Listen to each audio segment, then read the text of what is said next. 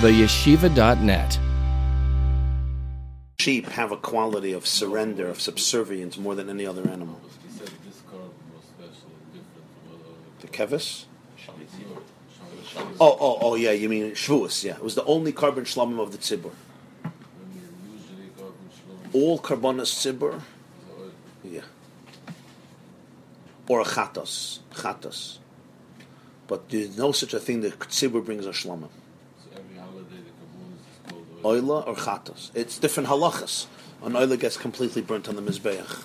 A shlomim is different halachas. Different halachas.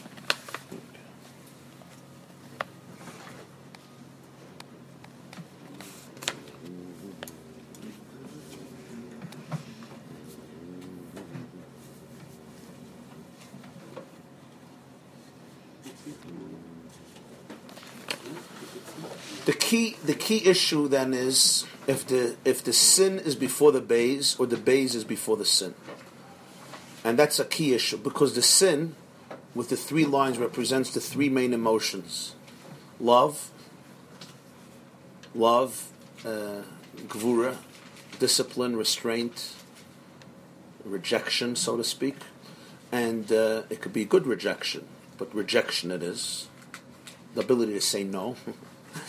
and uh, and the third is tiferes empathy, which synthesizes the two. Beis bias bechachma yibana bias, which is two represents the two main cognitive faculties of chachma and bina. If you wish, I think Edison said that all invention is one percent inspiration and ninety nine percent perspiration. Chachma is inspiration and Bina is uh, perspiration. It's the schwitzing, developing it. Chachma you cannot uh, anticipate. You can't facilitate it. You can only open yourself up to it. You never know when it's going to come. If you force yourself to have a spark of inspiration, you could be sure it's not coming.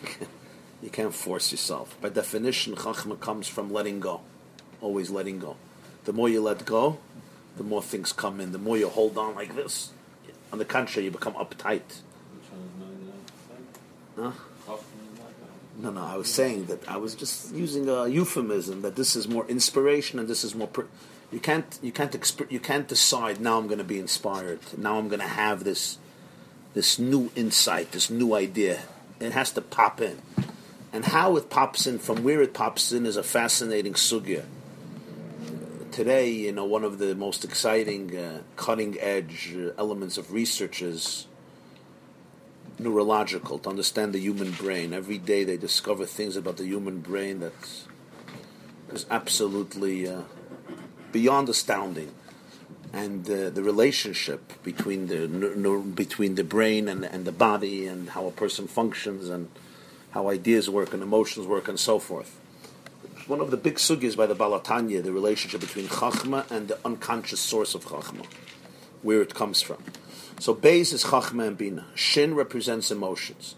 There's emotions that come from Seichel, and there's emotions that go beyond Seichel. In the Zohar, it's called Ture Nahoira and Ture Chashucha. What an expression. Ture Nahoira means mountains of light. Ture Chashucha means mountains of darkness. Why is it called mountains of darkness? Because they're invisible. We don't know them anything that we don't know about, we call darkness. It's not really dark, it's just we have no access there. emotions the emotions that are higher than Seichel. And therefore, we don't have access to them in a in a organized, cohesive way. That's called Turich. He says Turich Hashecha. Nikra Bezer Turich Hashecha. You see, he says Hashin Koidim Lebeis Shashin Hu Midas Al Yonis Shal Ma'ila Now, this is an important idea because usually usually, at this time especially, the way it was understood was there was no branch called psychology. There was something called philosophy. Psychology was a branch of philosophy. For thousands of years, it was that way. Part of understanding philosophical truths was also understanding how people work. Today, philosophy is almost dead, and psychology became the issue. Understanding human behavior, the human condition, human nature human composition, human relations, human needs, human drives, and so forth. Another yisaid was that seichel is the highest, the highest force in a person. By the Greeks, Lamarshal, and Lahavdil, even the works of the Rambam and so forth, at least superficially, seichel is the issue. Seichel is the key. What do we mean seichel is the key? Rationality is the highest motivating force in a person's life, so they understood. And therefore, as long as you can convince somebody that something makes sense, you're good to go. Automatically, they will emote. Today, of course, we know much better. We know better than that. It's usually the other way around. what do I mean, usually the other way around? What I mean is that we know that the drives of a person are usually far from rational. We are uh, driven by very, very deep emotions that cannot always be associated with rationality. Sometimes yes, but very, very often not. So there's one level of midas that come from seichel, and that's extremely important. That you are responsible for your emotions because the way you look at things and the way you understand things is the way you will feel about them. As we spoke the other day, that everything has a label. The label is given by Chachma and Bina based on the label, I emote in a certain way. So what you say to me triggers an emotion, especially if it's somebody close to you in your life. But that emotion is not spontaneous. That emotion came because you're attaching a certain meaning to their words. You're attaching certain significance to their words. That can always be challenged. That can always be dealt with. What are you seeing in their words? What is the meaning you're attaching to their words? How are you understanding what they're saying? You're labeling it either as an attack, right, or as a potential attack, either as criticism or as potential criticism, just one example out of many. And therefore we emote to it in a particular way. Yosef Hatzadik reframed his whole life by telling his brothers one thing, and that is, you did not sell me. elikim God sent me to save the world from famine and devastation. He didn't deny any events. He wasn't naive. He felt all the pain. He did what we would call reframing. Reframing is a very important idea. You can have a picture hanging in your dining room, and it doesn't look good because the frame is not the right frame. You put a new frame, you reframe it, and suddenly the frame brings out the picture, brings out the piece of art, and now it fits in beautifully psychologically also, reframing means the story is the same, the picture is the same, but the frame around it is different.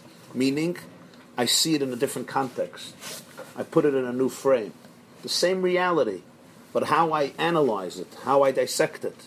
This is why all midas are usually born from seichel. Seichel is the mother or the father, both the father and the mother. Midas are the children. There's no children without parents. The base comes before the sin. Keves, Beis is Chachma and Bina, and then you have the sin, which are the midas that come from it. And this is a very powerful idea. Emotions are not spontaneous. Emotions are not only genetic. Emotions are not only based on environmental environment conditions. Yes, they all contribute tremendously, but primarily, emotions you are responsible for. You know why? Because you have a choice. You know why? because the way you think about things is the way you will feel about things. It's not easy to discern this because when I get emotional, I usually don't feel the process because the labeling happens instinctively and the labeling may have happened 39 years ago. and I'm just busy responding for 39 years to the same reality. So I may not feel that there is such a power, but there is. That's the concept of the sin after the base. But there's something else, and that is the midas al yonis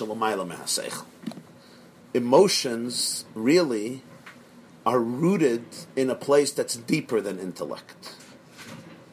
Emotions themselves are rooted in a place that's deeper than intellect, which is why they're more powerful than intellect. They get us excited, they overwhelm us, they stress us out, or they transport us into another world, a positive world or not a positive world but midas are very, very powerful. So although they need seichel for labeling, the seichel doesn't create them, yesh mayayin, the seichel simply will utilize their energy and direct it and harness it in a particular direction. But the energy of midas themselves come from a place that is lamaila mehaseichel. and therefore it's deeper than seichel. It needs seichel for labeling purposes, but it's not that its entire identity emerges, just like a child.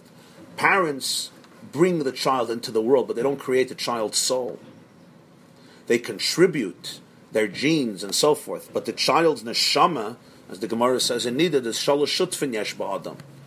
Right, Hakadosh Baruch Hu noisim by ruach and neshama. The Gemara goes through what the father gives, what the mother gives, what Hashem gives. But the point is, they don't.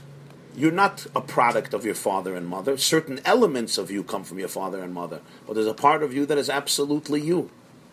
It's your own soul that was given to you, independent of the father and the mothers are the conduit through which the soul comes through.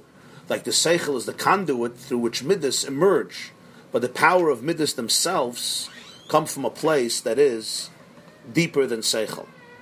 And ah. Uh,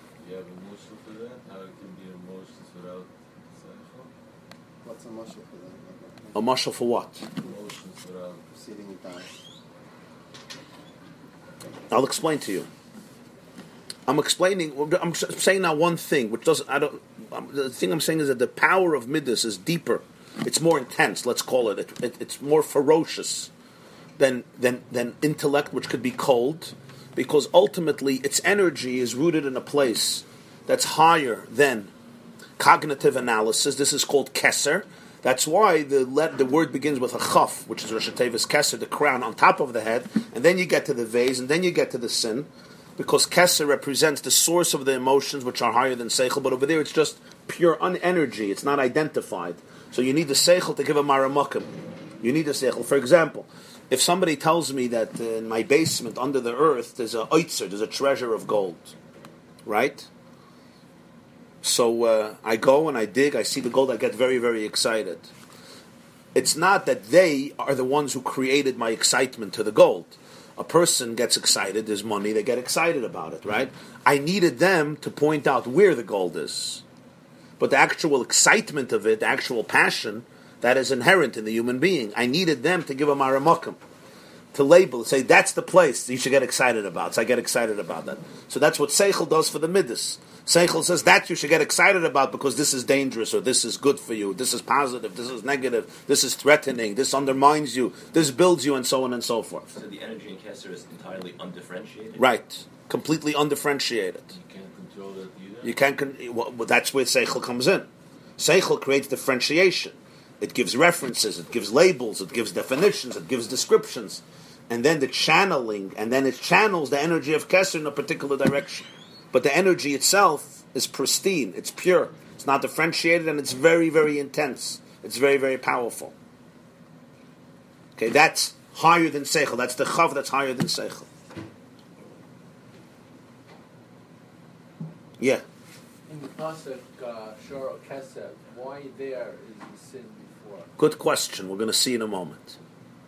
Okay. Now let's see further. So he says, Achaksavim hifrid Yaakov. שיעקב הוא הממשך בחינס הכסובים מבחינוסם ומדרגוסם שבמקוירם, לבחינס הפירוט ינקרא בשם כבוסם. Yaakov is the one. When we say Yaakov, it's not only the person Yaakov, he means the concept that Yaakov represents. Yaakov represents a concept. All characters in Torah embody traits, characteristics that live on in history. The concept of what Yaakov represents, he takes the Ksavim, he accesses them from the way they are in their source, where it's kesev, to a world of fragmentation where it's called kvasim, keves. Why? Why would he do this? Because what Yaakov wants to accomplish is he wants to create unity and alignment even in a world of fragmentation. As the Pasuk says, the first keves, one keves you offer in the morning, and here the word is keves, and the second one as the korban in the evening. V'ha'inyin, boiker is boiker da Avraham. Morning is the domain of Avraham. Vayashkim Avraham ba'boiker. Why is it the domain of Avraham? Pchines chesed elyon. Morning is a time of the higher chesed expressing itself. Shemispashet erin soif baruch hu lamayla adein ketz, ulamata adein tachlos. Chesed represents the absolute expansion of the divine energy infinitely upwards and infinitely downwards. In other words, on every single level.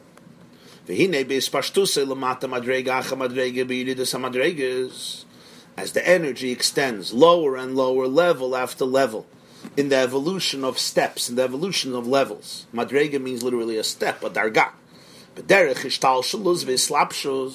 In the way of ishtalshalus and islapshus, ishtalshalus means from the word shalshelis, which means like a chain. It evolves from one rung to another rung. Islapshus means like a lavush, you enclose yourself at something.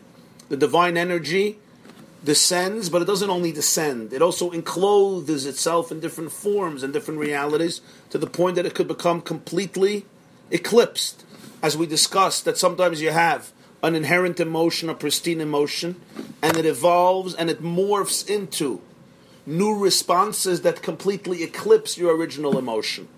To the point that it takes a lot of work to be able to trace back your present emotion to your original emotion, and you'll see they're not the same even though they're really the same. It's the same energy. So that's called hishtalshalus. Is it descending? V'hislapshus means it gets enclosed. Yeshi nikav achiza leklippus v'sitracher linik mahagdusha. So in this process, you have the whole realm of klipa of non-holiness, which can nurture energy from holiness, pchinis ahale keder, which the Tanakh would call ahale keder, tents of darkness, k'moshamar avram, lu yishmal yichya lefanecha. Avram says, "Let Yishmael live before you." In Avram's world, Yishmael also is part of the plan, part of the scheme. V'tzorich lahaktim keves. So that's why the first thing they did in the morning was they have to bring in the sheep. Shehu b'chinas bittel, b'chinas rachmanas. The keves represents ultimate nullification in in the style of in, with, with, its quality of empathy rachmanas shlayum shach oirin seif baruch hu rak b'chinas bittul liyas oirin seif sheiru mizgala b'misha botle love dafka the keves represents that even in the world of pirut you bring in the achdos so that oirin sov the energy should only nurture that which is mevatel itself that which nullifies itself and allows Eirin Sof to be revealed in it, B'misha Batle Love Dafka, someone who's bottled to it, somebody who has a relationship with it, that the energy should not be misused or distorted or, or harnessed and directed and you manipulated really, manipulated in a way that is undesirable. So that's why a Hakebes Echad, whenever there's extra chesed, there's always the danger that the wrong people are going to get it. The motion of chesed is very beautiful. It's giving and giving and giving and giving. But there's absolutely no limitation. And when there's no limitation, what happens is parasites, parasites come in.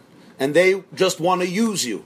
And they will use you even in ways that will ultimately undermine you because it's completely narcissistic, it's completely selfish. And that's the, the key difference between Kedusha and not Kedusha. Kedusha has a relationship with God, but it wants a relationship with the truth of Hashem.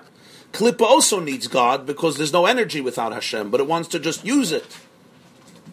Use it for its own purposes. Whenever there's a tremendous explosion of chesed, which is Avram Avinu, Yishmael is also part of it. Av- Avram will not discriminate. Sorrow says Yishmael is going to leave. Avram says no. Lu Yishmael lefanecha. There's place for Yitzchak and there's place for Yishmael. So, what does Rachmanis have to do with this? Does Rachmanis comes in? That's the midah of Yaakov. The power of Rachmanis is that it's a bria chatichin, mavriach menakatzalaka. The power of Rachamim is that it travels from the highest places to the lowest places. Because the Rachmanis can extend from the highest places to the lowest places, so therefore Yaakov Avinu can access the Kesev even into the Keves. Haksavim Hifrid Yaakov, because he wants that even in the world of Pirut, not in the world of the Kesev and its Shirish, but the world of keves, the way it comes out here, even there, there should be the complete unity, the complete bittel. That's the midas harachmanos. Then you have a sakeves hashenitasa ben arbayim, zman shlitas midaser shal yitzchak, b'chinis gvuris lam Then you have the time of Yitzchak. Yitzchak is ben harbayim, mincha, the second sheep. Yitzchak is the concept of gvur, and this has to be sweetened. Chesed has to be limited, and Gvura has to be not limited, it's already limited. Gvura has to be sweetened. So each one has its trap. The trap of chesed is it's so all inclusive, it's so infinite, it's so powerful, it makes no borders, it makes no limitations, and therefore it could sometimes feed those that it should not feed, because everybody will get from it. Because chesed sees no flaws, chesed sees no evil, and chesed extends itself without any limitations. Lamaila adin ketz, ulamata adin tachlis. And that's the mid of Avram Avinu, that's the boiker of Avram. So Yaakov introduces a keves there. Yitzchak is the opposite. Yitzchak is gvura. Gvura is absolute restraint, very, very intense, very, very introspective, and very, very disciplined. Yitzchak was disciplined in the extreme, not only towards others, towards himself too. It starts with yourself, it doesn't start with others. That's gvura, might, very deep might. Gvura always needs hamtaka, it needs to be sweetened. It needs to be the wine has to be diluted with water because it's very, very, uh, it's a very uh, loaded taste. So he says, Hamshachas b'chinas bittul zeh base kvasim, b'chinas boiker, b'chinas bein harbayim, to bring in the bittul, both to chesed and to gvura, which are the two sheep in the morning and the afternoon, nasai de Yaakov, shehu briach hatichen amavrich min hakotzel Yaakov is the middle briach. It says by the Mishkan that there were brichim. The brichim were bars that connected the beams of the Mishkan. So there were most of the brichim. You had a briach on top, you had a briach on the bottom. Most of the brichim they met halfway. One briach went halfway this way, and one briach went halfway this way, and that's how they held up the the, the bars of the Mishkan. There was a briach hatichain, hamavriach min hakatza lakatza. The middle bar that goes from one edge to the other edge, and according to the Zohar, it actually circled all the four walls of the Mishkan. The Bria Chatichen, or the three walls, the Bria Chatichen was Mavriach min HaKotza LaKotza. So that's the Pchina of Yaakov. It goes from one edge to the other edge. Why? Because Yaakov is the Midas HaRachamim, and Midas HaRachamim extends from the highest space to the lowest space. It always applies itself equally so therefore, because it's Yaakov, lekach hifrid Yaakov hakvosim, bebchinas ksavim, shahayu b'mekorin v'sharshan, lebchinas kvosim, la'alma de pruda, l'schalik b'beis b'chinas madregas shonas. Yaakov is mafrid, the ksavim, the way they are in the source, which we explained. The way the behemoths and the ksavim are in their source, they're completely one, they're divine energy, basically, and they're completely one with God and over there it's called not keves. Over there it's called kesev. Over there the sin comes before the bays, and there's complete achdus. One, you have it in Olam Hapiru, the shin, the sin comes after the bays, and then it gets branched out into the emotions. When you have the sin before the bays, over there it's absolutely complete achdus, this complete unity. Yaakov brings the kesev into the keves. You have a boiker and you have a bein harbayim, which is basically Avram and Yitzchak. Ach b'shvuas, then comes shvuas. What happens on shvuas? V'hei nef hakoyin oisam alechem habikurim. The koyin lifts up the two sheep together with the bread of the bikurim al shnei kvasim. It says he puts the bread on the two sheep, meaning Shemein if es akvasim lamaila l'sharshin amakorin b'chinas ksavim. On Shavuos, he lifts up the sheep. It's not just a physical uplifting of the sheep. Spiritually, he lifts up the sheep that they should go back to their original source. Ksavim, not kvasim, but ksavim. To become completely unified and nullified and one and submerged in the infinite energy halechem. In order to do this, it has to have the two loaves of bread. There's the two lechem on Shavuos, made of flour of wheat, which became chametz. They made them into two chalas of chametz, and they placed them on the two sheep, and the kohen lifts up the two sheep with the lechem. What is that uplifting of sheep? It's not stam, a strange ritual. You take two sheep and you lift it up, which is also a hard job, with the lechem on top of it. But it's actually a cosmic process of undoing of of of, of uh, Yaakov went one way and we're going the other way. Haksavim hifrid Yaakov. Yaakov made from ksavim to kvasim, and we're turning kvasim into ksavim. We're taking the keves that Yaakov brought out from kesev, and we're bringing it back to. That's why in Parshas Emor, the beginning of the Parshas Hakarbonis, which includes the story of Shavuos, the sheep is introduced as the kesev, not as the keves. Shoire kesev in the beginning of that parsha, which ultimately culminates in the tenufa of Shavuos. So Shavuos, you take the kvasim and your heinefaisam, you realign them with their source from the world of pirud to the world of achdus, from the world of fragmentation to the world of unity.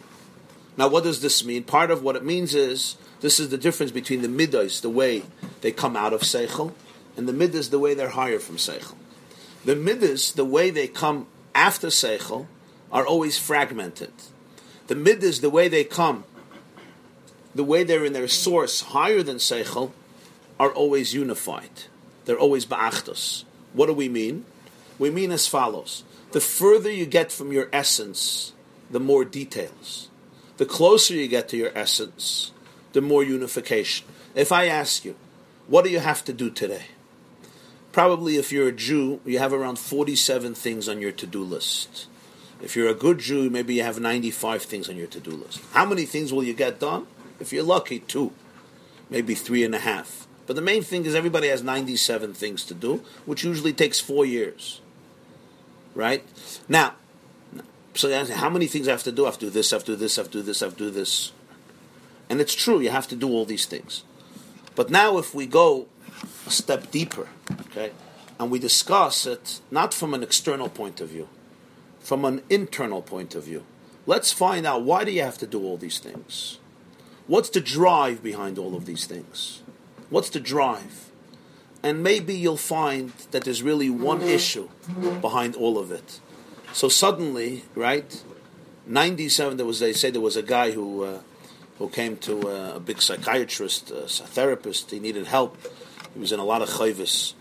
So he says, what's the issue? He says, he says, I have a mortgage and I have tuition, and uh, my wife is not feeling well, and this one needs therapy, and I need this, and I need treatment for this, and I need to buy a house, and I need to buy a couch, and I need to buy food, and I need for Shabbos, I need for Yom Tov, I have to send the kids to camp, and they need new shoes, and I need whatever it's And I, it's just overwhelming how many things I need. So the guy says, basically, you need a half a million dollars. Says, yeah. The session is over and he wants his check. He says, Why did I come to you? What did you give me? He says, You came in here telling me you need this, you need this. You... I made it all one thing. You just need a half a million dollars. You don't need anything else. from all the from the period he made, from the period he made, now it's easier to deal with. I have one issue. I need a half a million dollars. I don't need anything else. Okay. So that's anecdotally, but on a more sincere level, the more you go inside the diversity will become much smaller and smaller. And now, let's take this more in a vulnerable way. If you take a person back to the core, to the skeleton, to the skeleton of your emotions, how many needs do you really think you have? How many needs do you really, really think you have? In the most vulnerable, raw space of a person. Imagine you could remove all of. Imagine this was a place that you could remove all your de- defenses, and you could think out loud completely think out loud and be self-aware completely. That itself is sometimes the hardest thing. I could be in a safe place, but I'm not self-aware, so it doesn't help that I'm in a safe place. But let's say you're in a safe place, so you're not being, you don't feel being judged, and you could be self-aware. How many needs do you think will come out of a person? Ultimately, how many needs? On our to-do list, we have hundreds of things, but at the core, one, maybe two. Usually not even two, it's one. Yeah. And I'm talking about a person, an ordinary person. The deeper, deeper, deeper they go, they'll see that the thousands of needs are really could be traced back to some very basic, basic principles and simple principles. You really may just need a little love. Nobody ever gave it to you. You may need somebody to really tell you that you're all right, that you're good, you're not evil. Really, it's what it all it boils down to. That's what you've been looking for. Maybe you just need a little validation. Maybe you just have to say that your your nature is not bad. You're not a, you're not you're not ugly. You're not you're not horrible. You're not grotesque. You don't have to live with all this pressure. And then you learn that this nekuda manifested itself in thousands of ways, but it wasn't thousands of ways. It was one nekuda. It was one nekuda. So the higher the midas go to their source, the more they narrow, more narrow they become. In other words, they become from fragmentation, they become unified. Why do they become unified? Because you recognize the core. Whenever you recognize the core, right? It's like a Lego. You know, you buy the Lego, it's many, many pieces or a puzzle. You start putting the pieces together and it's really one one, it's really one. So we have fragments of pieces. But if you go back to the source, so then you just see that it's all fragments of really one one nakuda, one puzzle. So the deeper the midas go into the core, you go from the world of pira to the world of achdos, from the world of fragmentation to the world of unity. The world of unity is always a world that's closer to the core, because in the core everything is one. But the more distant we are from our own source, the more we see everything as separate. That's why fragmentation is only possible when somebody is not connected with their own core. When you're connected with your own core, there's no room for fragmentation because the core is one, the core is unified, and therefore it introduces unity into everything. There's a beautiful Mishnah, a beautiful Mishnah, Masechta Arla. The Mishnah says, it's so late, I'll just finish with this. The Mishnah says in Arla as follows. There's a din, you all know the din of bittel, a din of bittel when it comes to non kosher substances. By Arla, by Arla, the bittel has to be Masayim, 200 to 1. Meaning, if I have an apple tree, the first three years, the apples are not kosher, I can't eat them or benefit from them, and this apple falls in to other apples, and I can't recognize which one it is. So if it's 200 kosher apples, it nullifies the Arla apple, and I can eat all the apples. I take out an apple, but I can eat all of them. I can eat, I can eat all of them. Besides, I just take out one. But if it's 199 apples, and this apple falls into it, then what? There's no bittel. They all become. I could throw them into the garbage or burn them. So the Mishnah says as follows: What if I have a field, okay, and I have a bunch of little trees? I have two. I have 201 trees. It happens to be that one tree was planted a little later. One sapling was planted a little later, so it's still Arla, okay? And then I lose track which tree it is. So now I come to my field, and I have 201 trees. One of them has Arla fruits, but I don't know which one it is. The other one's already past three years. This one didn't, but I don't know which one it is. So what's the halacha? The halacha is the Mishnah says in Masech Arla, there's nothing you can do. All, all, all, all your trees are treif. You can't take any fruits because you don't know which one. You don't know which one is Arla, and therefore you cannot harvest any of the fruits. Asks the Mishnah, what if you do harvest? What if you don't listen? You're not a good boy. You don't ask the question. Right? You don't do what you have to do. You harvest everything, and now you have piles of apples or oranges everywhere. Then the Mishnah says you can eat it. You can eat it. You know why? Because you were a bad boy. You can eat it. Because now it's all batel. Because you have hundreds of fruits, right? It's 200 trees to one. So the pile of fruits, the Arla tree got batel in other fruits because it's 200 to 1. It's 1 to 200, so it's all batel. So maybe you can eat it. Yevid, you shouldn't do it so all the Mefarshim ask a simple question. I don't understand. It's already bottled when it's on the trees. Why, after you harvest, does it become bottled? Because there's a pile in the field and you don't know which one it is. Already on the trees, you should say it's bottled. There's 201 trees, it's 1 in 200, it's already bottled. What's the answer? The answer is when you're connected to your source, you can't get nullified. When you're connected to your source, you can't get nullified. Once I take you out of your source, I take you out of your tree, and now you're two, two, you're one in two hundred. You're going to assimilate. You will disintegrate. We understand it sociologically so well. That's the power of assimilation. You take a refugee, you put him in a melting pot, and he's one to two hundred. What do you do? You live like other people, you copy other people, you behave like other people, you mimic other people, because you want to fit in. Who doesn't want to fit in? It's almost a natural effect. Lose you lose your identity. You forfeit your identity in the overwhelming, in the overwhelming majority. This is what happened in America, let's say, to most Jews. The sheer embrace of secular culture overwhelmed, sophisticated people who desperately wanted to fit in, and for good reason. You want to be part of society. You can't always be an outsider. It's almost impossible to survive this way. Halachically, that's the concept of bittul. The concept of bittul is a drop of milk that falls into your cholent. The milk has no identity anymore. The cholent overwhelms it in terms of flavor and in terms of identity. But that's only when you're disconnected to your source. When you're connected in your source, I don't care if there's five million trees to one tree. I'm not batel. How could you not be batel in the presence of five million trees? The answer is because I'm a chubber to my shirish. When you're mechuber to your shirish, there's no bittel.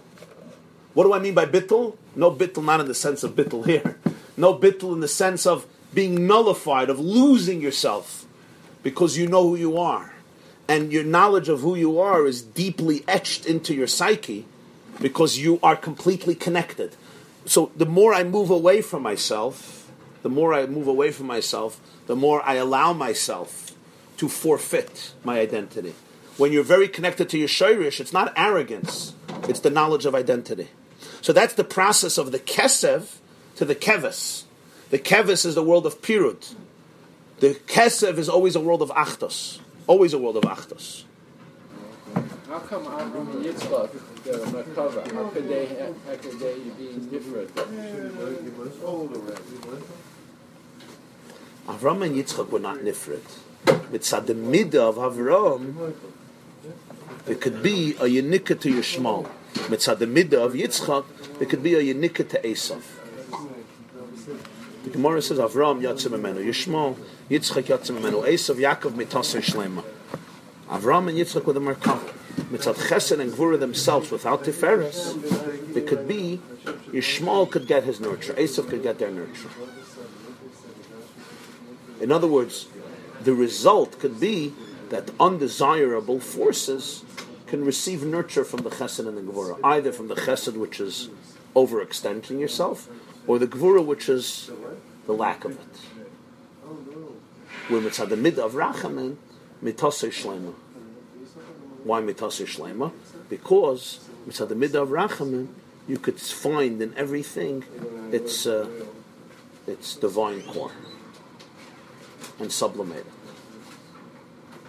And it's paralleling Tiferes, right? It's blending the Yeah, and the that's core with to the blend, right yeah. mix, and that's where empathy is. Yeah, that's what empathy is. Yeah.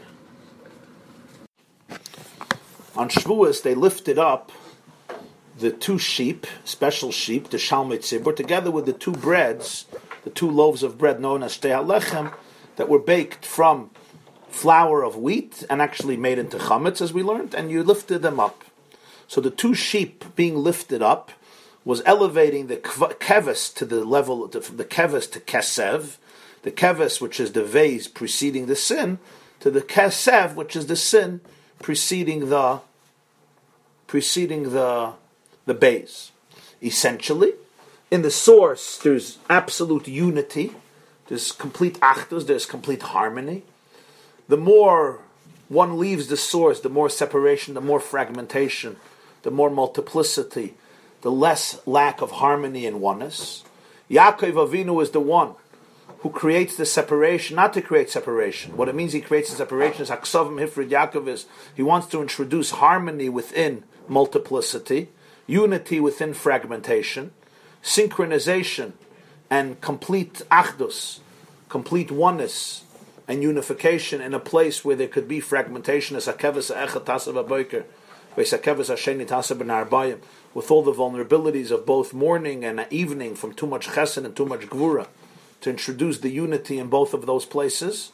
So Yaakov Avinu, whose image above and image below matched each other, is the one who ultimately wants to align Kesev with Keves, the vase before the sin, with the base after the sin. The base before the sin represents the emotions that are born from the intellect.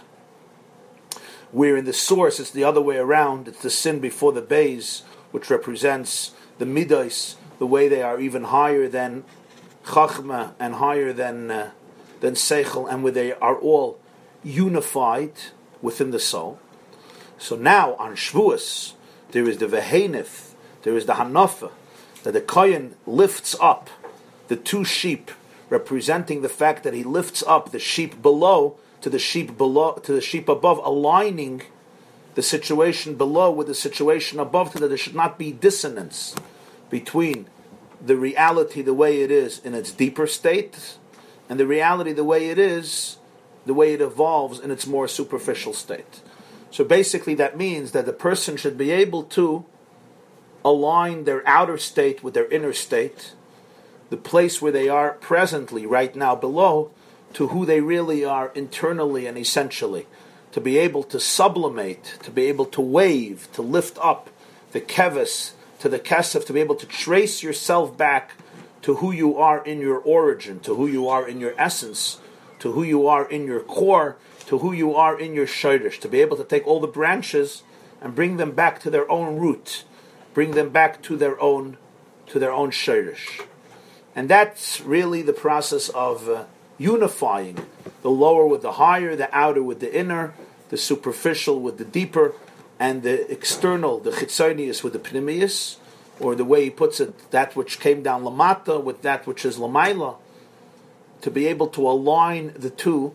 So, in, in, in practical words, it means that when you look at yourself, you should only you should not only be able to see who you are, but you should also be able to see who you were meant to be, who you're called on to be, who you can be, what your potential is, or what you really are. In other words, who you really are, not who you think you are or who you became, but who you really are. To be able to align your outer self or yourself in reality with your with your true inner self, with yourself in its most pristine, pristine place.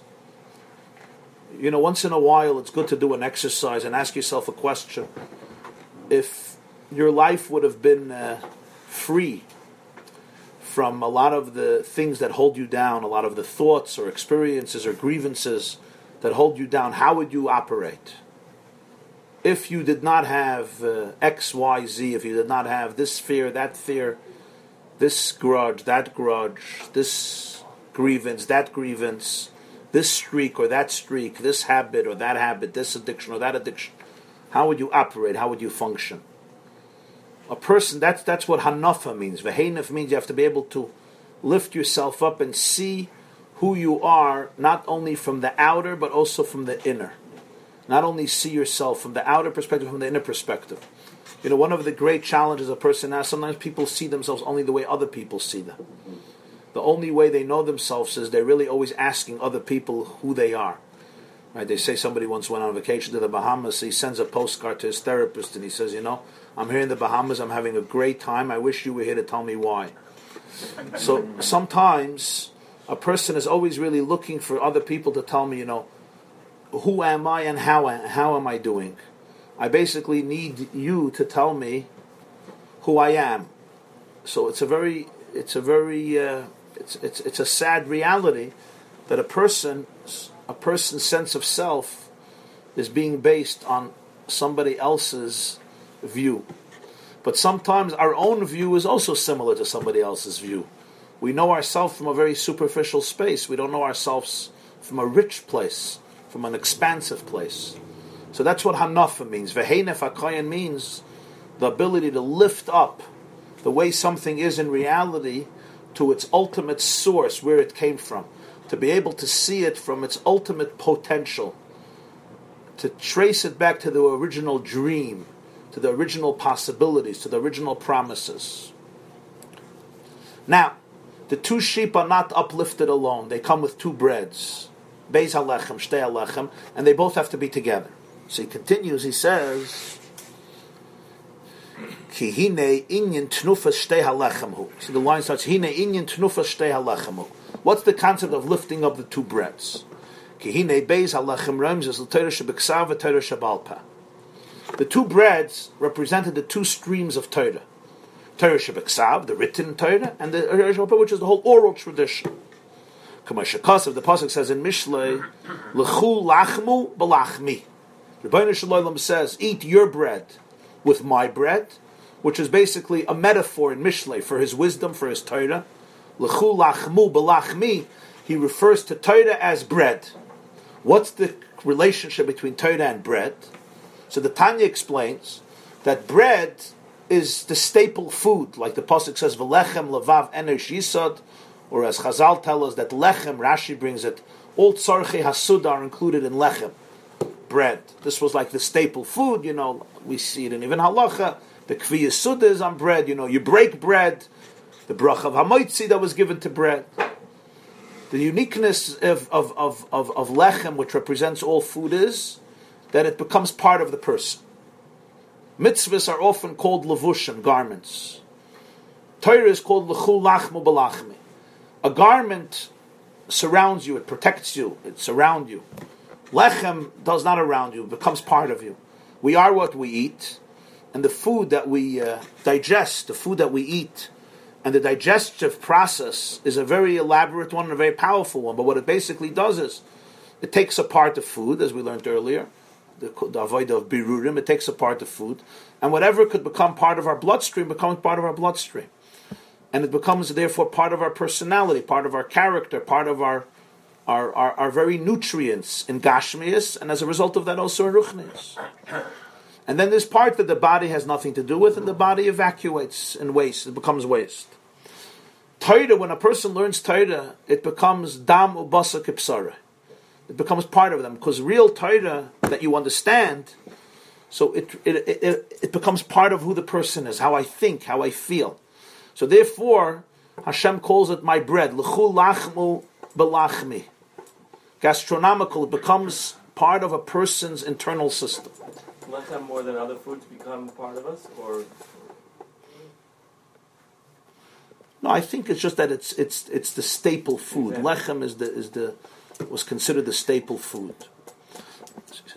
Kihein pchines gvoyes sheyesh b'Torah shebeksav masha'im b'Torah shebal peh. Now, l'cha'ira Torah shebal peh is an explanation of Torah shebeksav. That's what it does. But there's lofty elements in Torah shebeksav that don't exist in Torah shebetorah. And you see it clearly in the trop. Taimim here means here the taimei hamikra, the cantillations. Taimim shebetayra. Zarka, makav, shofar, hoilich, skulta. These are the, the original words for the for the for the taimei hamikra. What we call pashta, munach, zarka, segel, munach, munach, revi. map- You remember your bar mitzvah lessons. Shem b'chinas niggin. They're really a niggin. B'chinas mesikus v'tainuk which represents sweetness and represents tainug, the mesikus of Torah and the tainug of Torah. That's what the trop represents. Every word that Moshe Rabbeinu gave the Jewish people comes with a niggin. And the niggin represents the tainug of it and the mesikus of it.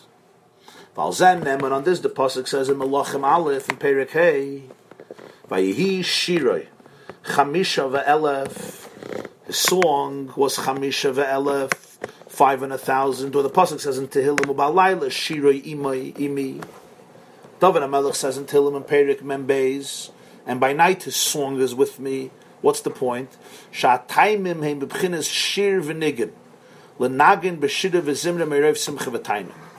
The taimim of Torah represents the shir of Torah, the song of Torah, the niggin of Torah, which comes with music from tremendous joy and pleasure. These taimei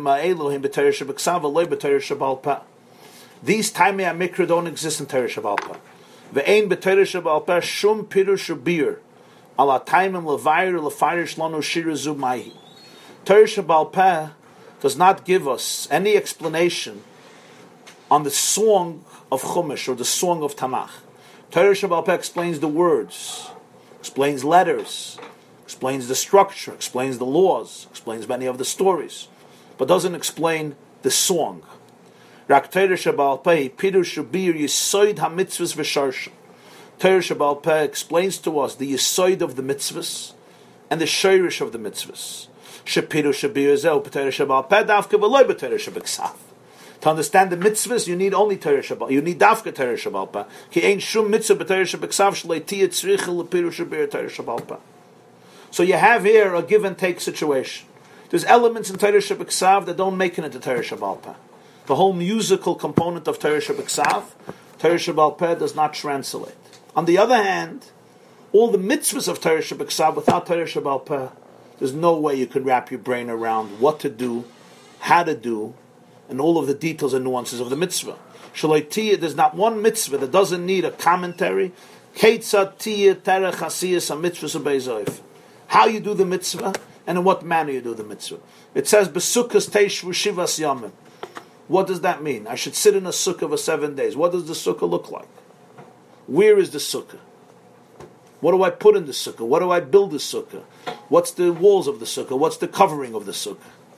Do I take a plastic and I cover it? Do I build a, a house of glass and I go into it? What what all, all I need to Shabbat I don't know anything. On sukkahs you should bring a beautiful fruit and shake it. Okay, so I can bring a watermelon or cherry. Cherries are very nice fruits. Cherries are nice. Mangoes. Some people think mangoes are nice, or oranges are also nice.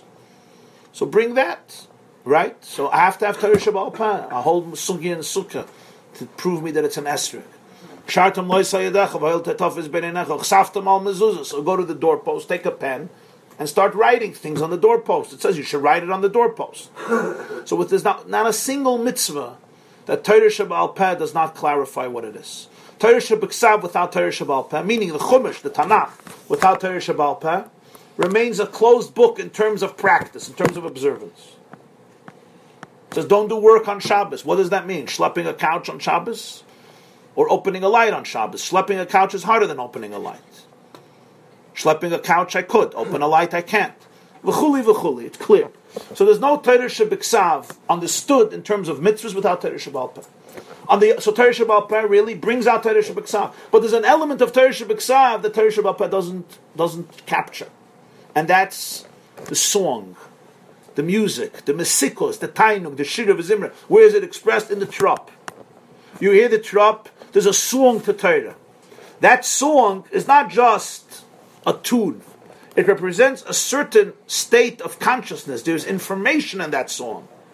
There's information that's being conveyed, but it's not translated into words. It's not translated into verbal concepts that Torah Shabbal Peh articulates in Svaris and Mahalchim. So there's two components. Ubeshvuas menifin beis pchines halachem. So Shavuos, you lift up both lechems. The lechem of Torah Shabbat the lechem of Torah Shabbal Peh, l'mayla b'mekoyrin v'sharshin, to their own source. Liyas klulis u'mis achdus ba'ir seif baruch to become reunited with this source, which is the divine infinite energy. Over there, both Torahs are one. It's an expression in Zohar. He and his energy is one. He and his chayis, chayui, he and his energy is one. Or as the Rambam puts it in Hilchas, you say that the Rambam in Mishneh Torah a few times says, Hu ayedeya, v'hu amada, v'hu ayedua. He is the knower, he is the knowledge, and he is that which is known. So all the chachma, all the lechem is completely one. In the source, Torah Shabbat and Torah Shabbat are one. The way they're articulated, the way they come out, there's two strand, there's two streams of Judaism. There's a stream of Torah Shabbat there's a stream of Torah Shabbat Each one with its flavor, and each one with its own uh, unique contribution. Nonetheless, on Shavuos you lift up the Shtei Halechem, which represents tracing Torah back to its own source of divine, divine energy.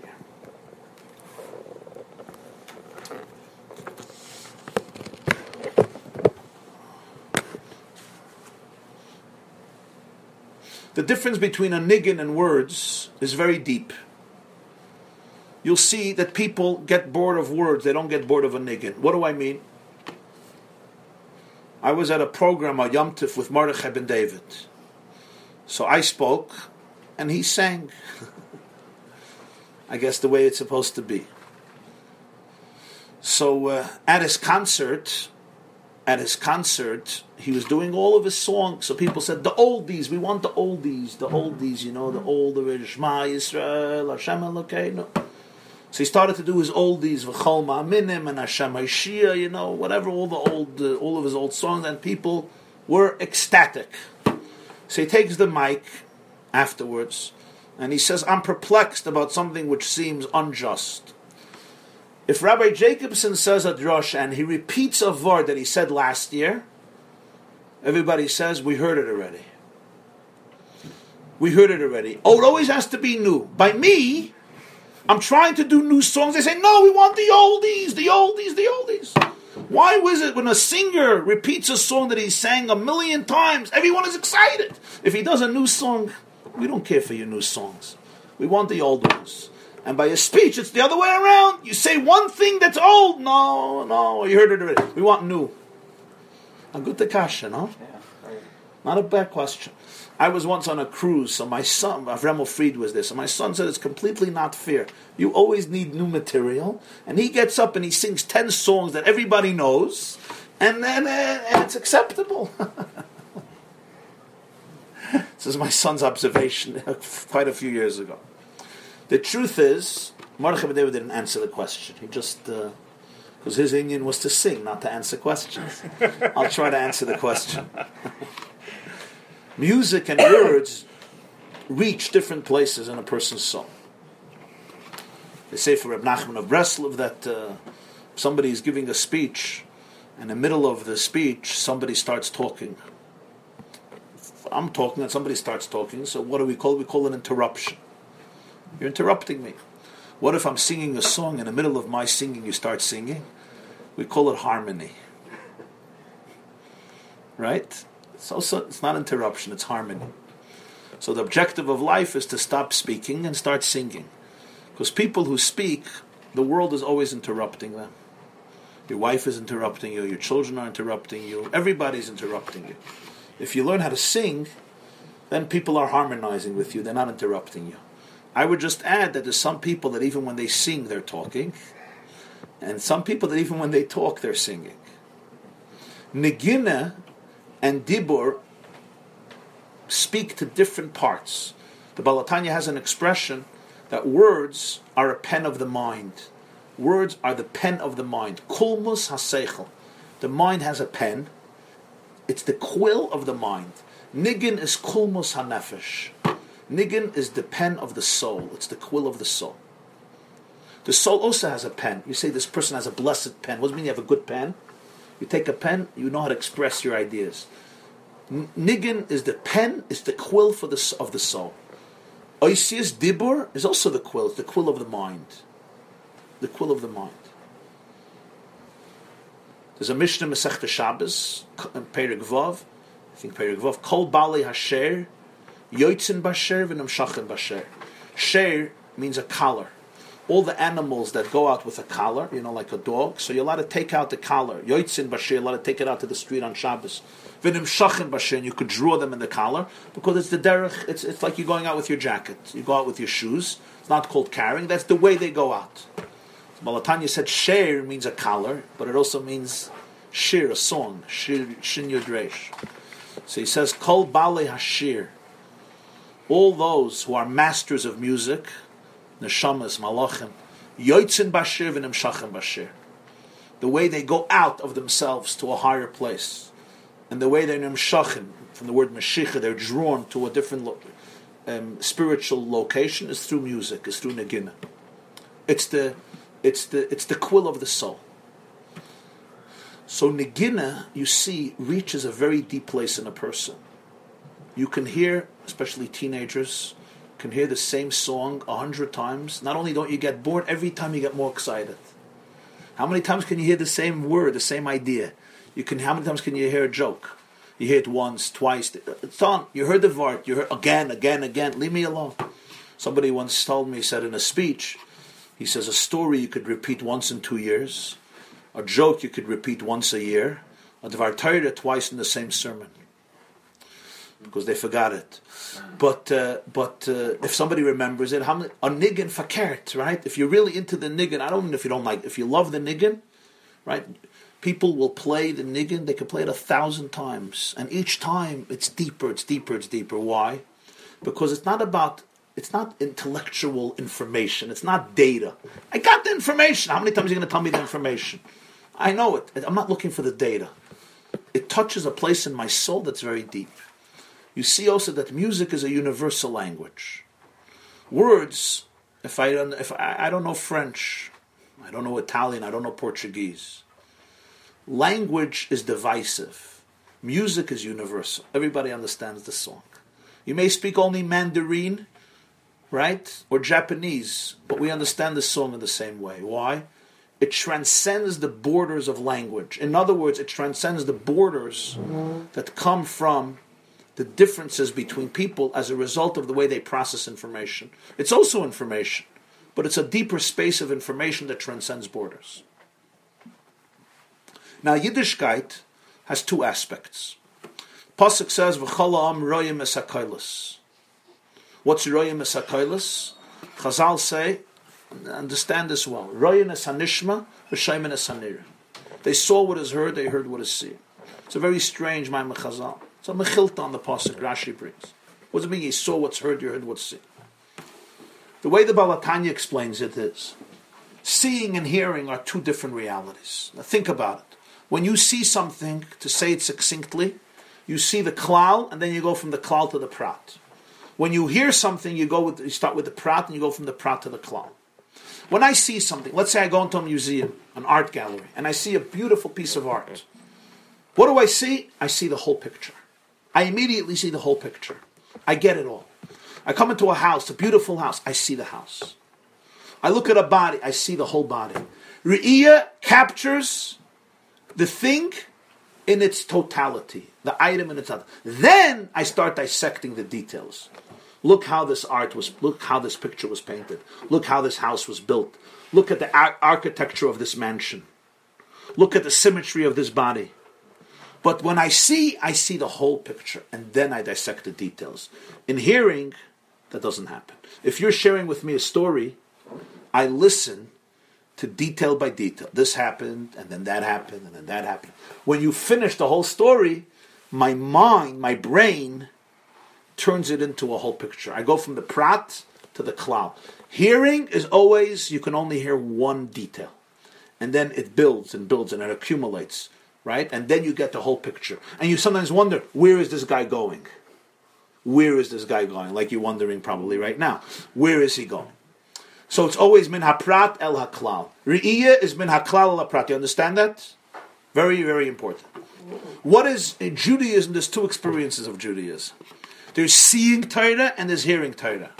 What's the difference of seeing Torah and hearing Torah? Seeing Torah means you look at Torah and you see Kala Torah Kula. You see the whole picture. Hearing Torah, you only hear one detail. There's two different ways of experiencing Judaism. Now we're more familiar with one, so I have to explain the other one. But you'll you'll see what I'm saying. One way is to quote the Gemara. Whenever the Gemara wants to prove something, ta shma. Come listen. Do you know in Zohar, it never says tashma, it says Ta tachazi. Come see. Why in Gemara tashma and in Zohar tachazi? Because this is the difference of Nigla and Nistar. The way Torah Peh works is always details. I'm learning a sugya of Gemara. Yeah, we learned today about carrying on Yom Tif. That's it. The sugya of it's a complicated sugya. Beis Shammai, Beis Hillel, Rashi, Tosfos, L'tzayrich Shaloi, L'tzayrich Eichel Nefesh or not. Right? A, a bacher, uh, somebody could be sitting, they learn a sugi, sit a whole year on one mesechta. Why even finish a mesechta in a year? Eight dafim.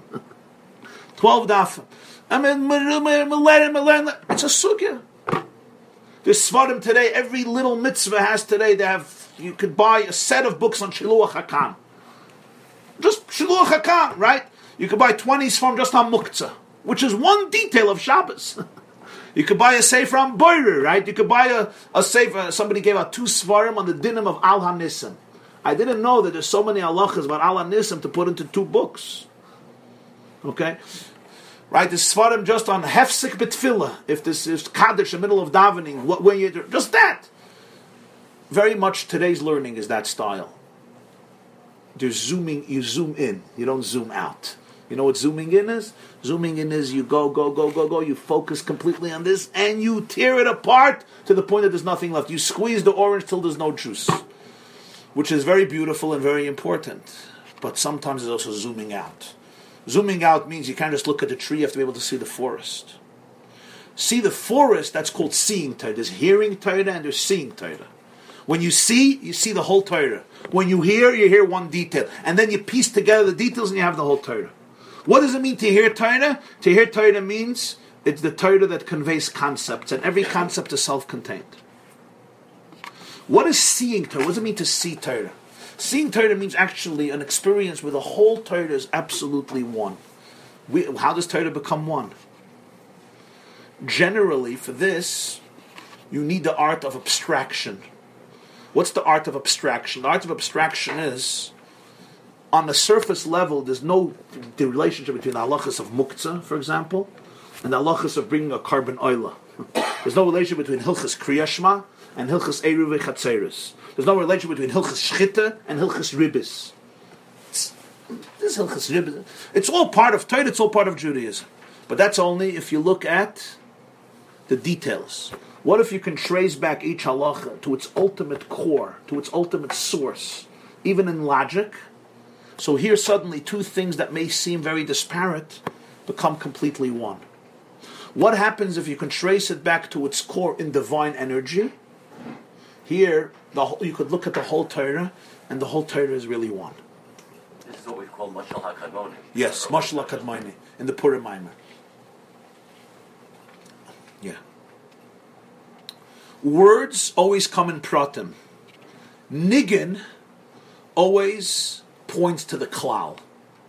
That's what melody does. Why melodies inspire people more than words is because melodies don't dissect. Melodies unify.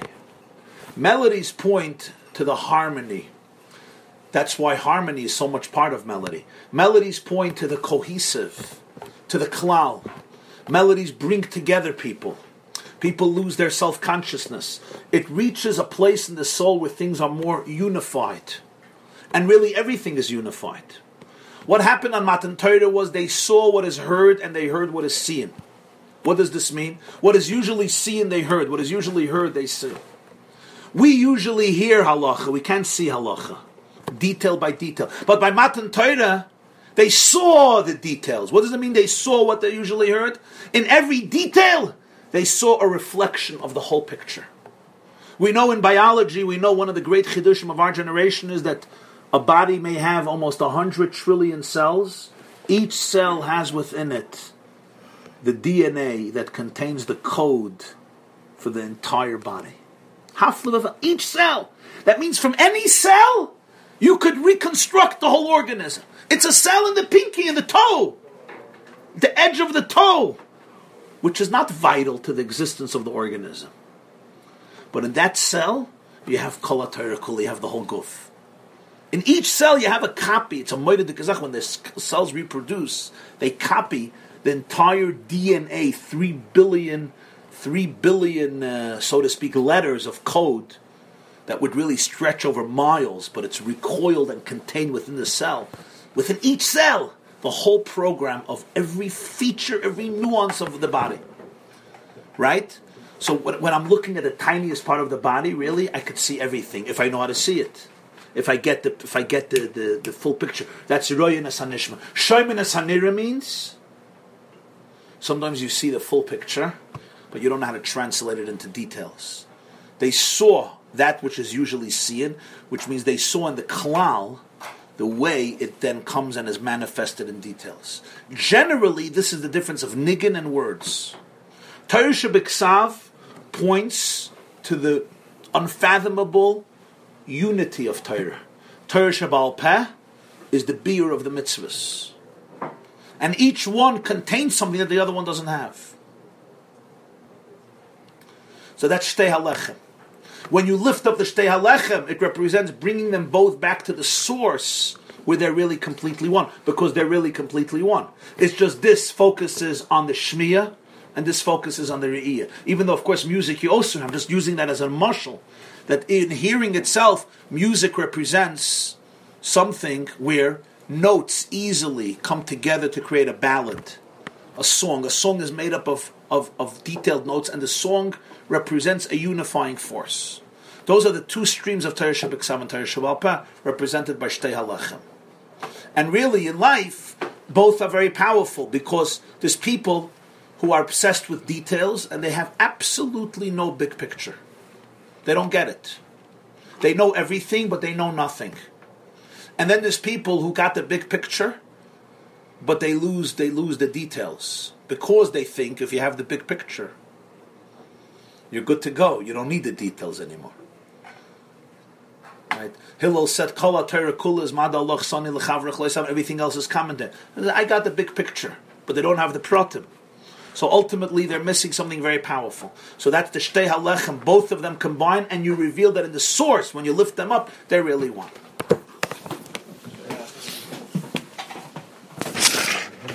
Two hours on that one. That would a little bit explain maybe why there's such in the world is such an appeal of briska Torah. People are so drawn to the briska numbers because what it really is, is trying to do is, is, is unify. Take take the pratim of Torah Shebal Peh and always show that there's a higher mushal. There's some, there's, it, and it, it it so resonates with people because perhaps for that because of that longing to see it in the Torah More unity. Right. And the second thing is it's just very interesting because I think I think it's maybe somewhere in Erefin or something about when they used to learn Gemara or the Mishnayos, they used to have a certain niggin that they learned with the Mishnayos. Again, you can say that they were learning Torah Shebal Peh, but they wanted to give it the time of Torah Shva Tibbach in their experience, Beautiful. so they put they put the niggin put the niggin in the to, to give it that time. Thank you. like shed light on like um Shabbat, like those Yeah, no- yeah. He doesn't mean completely not. Right. There's a few places where they discuss the trop. Vilna Gaon. Huh? The Vilna Gaon. The Vilna Gaon a lot of times.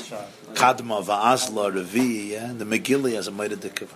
No, you have places, but generally speaking, uh, it's not something that's. Uh, once in a while, I mean, you'll have a shalshala say, you'll have a shalshala explanation here, explanation there. Perik Hey. Balayla Shira is Meir Membez. Yes, Sunday already uh, downloading. You're going to change it. Thank you. Have a good day. Eventually, say it's going to be. Uh, We're waiting for the That's gonna camera. be- There's gonna be some sort of setup where it's unbelievable. Like, my kids can listen this way.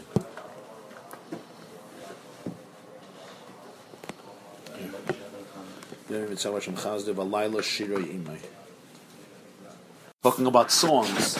So Torah Shabbat is about the song you hear. we just heard.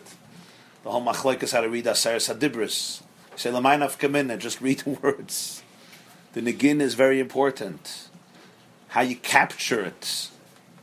How you capture it. Right? That's why there's two shittas. How you capture it in song. Does every one of the Ten Commandments have its self-contained? Uh, is it treated as a self-contained uh, item, and therefore it's one type of song, or it's treated as part of, like the rest of Torah, a pasuk is a pasuk, and each pasuk has its flow, and then you go to a new pasuk. So, do we treat the end of each commandment as a saif pasuk, or do we treat the end of each commandment as the end of each commandment, but still part of a pasuk? So, in Torah Shabbat the concept of negina is a major issue. Kriyas HaTorah is all about the song. You have to remember also, we all have Chamashim. We read Chamashim. We see Chamashim. In the, in the days of yore, there was no printing press. The printing press only comes into Jewish history and to history in generally in the 1400s. So that means for most of Jewish history, you don't have Chamashim. This doesn't exist. You have Sifrei Torah. And Sifrei Torah are written with sweat and blood, and uh, not blood, but toil. I realize that it won't work here. Maybe in some cases, some cases tears, but it's it's it, it takes a lot of work. It's a lot of money. I mean, we know it's a cipher sitting around and a Sefer Torah. So, the shul when they heard Kriyas HaTorah, it was an experience of not re- reading in a book. They were listening to the Balkaira. And that's why the music was so important. Because when we're, we, we, we're listening to Kriyas HaTorah, right? People are reading Rashi, they're reading Mefarshim, there's other flyers on the table, like the Minik today by Yidden. They're busy reading all the other flyers. But even if you're doing the right thing and you're listening to Kriyas HaTorah, you're reading, you know, you're looking up this, you're looking up that, right? But then there was no the, the experience was hearing, so it was all about the tune. The Balkaira was a top-notch Balkaira, and it was really a community experience of listening to a song. That's why Moshe Rabbeinu in Parshas Ha'azinu he calls the Torah as Hashira Hazois. He calls the Torah a song. Now that's very interesting. We don't look at the Torah as a song. We look at it. We look at it as another text because it is a text. We have it as a text. They didn't have it as a text unless You went the middle of the week and you were learning the Sefer Torah inside, which they did. But they didn't have it as a text. Kriyas Torah was not as a text. It was really an experience of a spiritual concerto, where, where, where, so to speak, where the Balkaida was uh, was reading the music and everybody was listening to it. So when Moshe Rabbeinu finishes his whole shir in Hazinu, it's a very interesting lashon. Vayave Moshe vayedaber es kol divrei hashira hazois ba'oznei ha'am hu vayisheya binun. Hashira hazois. So the Mefarshim discuss what Hashira hazois is, but that's the way he's defining Torah, the song, because Torah Shabbat is is a song. And as we see here, the song captures a tremendous component of it. In Torah Shabbat that's not emphasized in the same way. There's of course a niggin in which Jews sing Torah Shabbat you know, Zok the Gemara, Zok Rashi. But in Torah Shabbat that is the very, it's, it, it, so to speak, it's integral to it. Huh? Part of the essence, right? On the other hand, the explanation of Torah Shabbat the articulation of Torah Shabbat in terms of formula, methodology, and instruction of what a mitzvah is, that's Torah Shebal Peh. That's Torah Shebal Peh. So Beis HaLechem represents both of the elements of Torah. And both of these elements of Torah are uplifted on, on, on, uh, on Shavuos, which is the Zman of Matan Torah.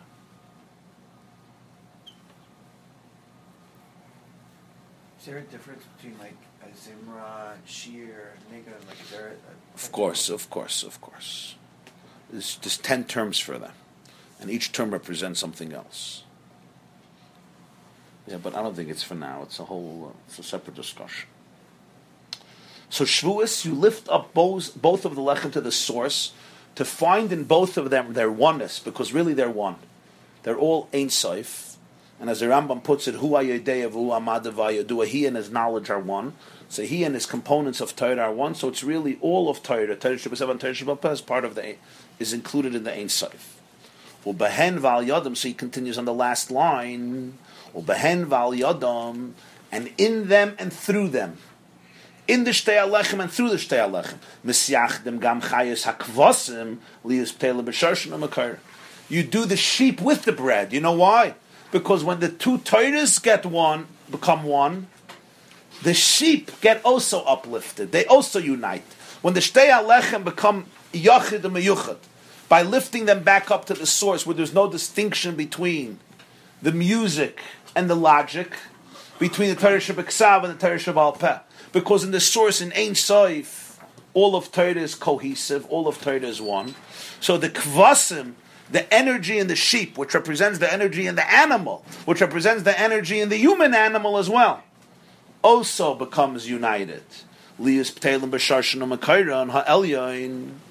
To become nullified, to become aligned with their ultimate source, the kesev, that everything, in other words, the whole world, the kvasim represents the energy of the chayas hakodesh that fell down into the physical beast down here and into the beast of the human being, and that was the whole avoid of Sfiras Ha'omer that he discussed in the previous Maimer with Svartim Lachem to deal with the Nefesh HaBahamis in all of the Midas, Chesed, Gvura, Tiferes, 49 days, to turn them into Svartim, which he explained as a Spheros, that they should be aligned with God's spheres, with God's emotions. Human emotions should be aligned with the divine emotions. So now on Shavuos, with the two breads uplifted, they allow also the kvasim to be uplifted, because Torah is the blueprint of the universe. So when the Torah, when you create unity in Torah, you create unity in the world. When you create unity between the body and soul of Torah, between the music and the words of Torah, between the music component of Torah and the logic of Torah. They become one. So therefore, in the world as well, the kvasim can also be uplifted and become ksavim. This is the reason that the two breads of Shavuos have a unique halachic obligation. The pasuk says in Parshas Emor, "Bake them as chametz," and this is an absolute chiddush all the bread in the Beis Hamikdash all year around was matzah. All year around. That's why they can have the, the lechem aponim on Pesach because it was lechatchila baked as matzah. They took flour and they baked it. They kneaded it, but they baked it immediately. So it turned into shtei halechem, It's turned in, I mean, to, to lechem upon but it was matzah. All the menachas. People brought menachas.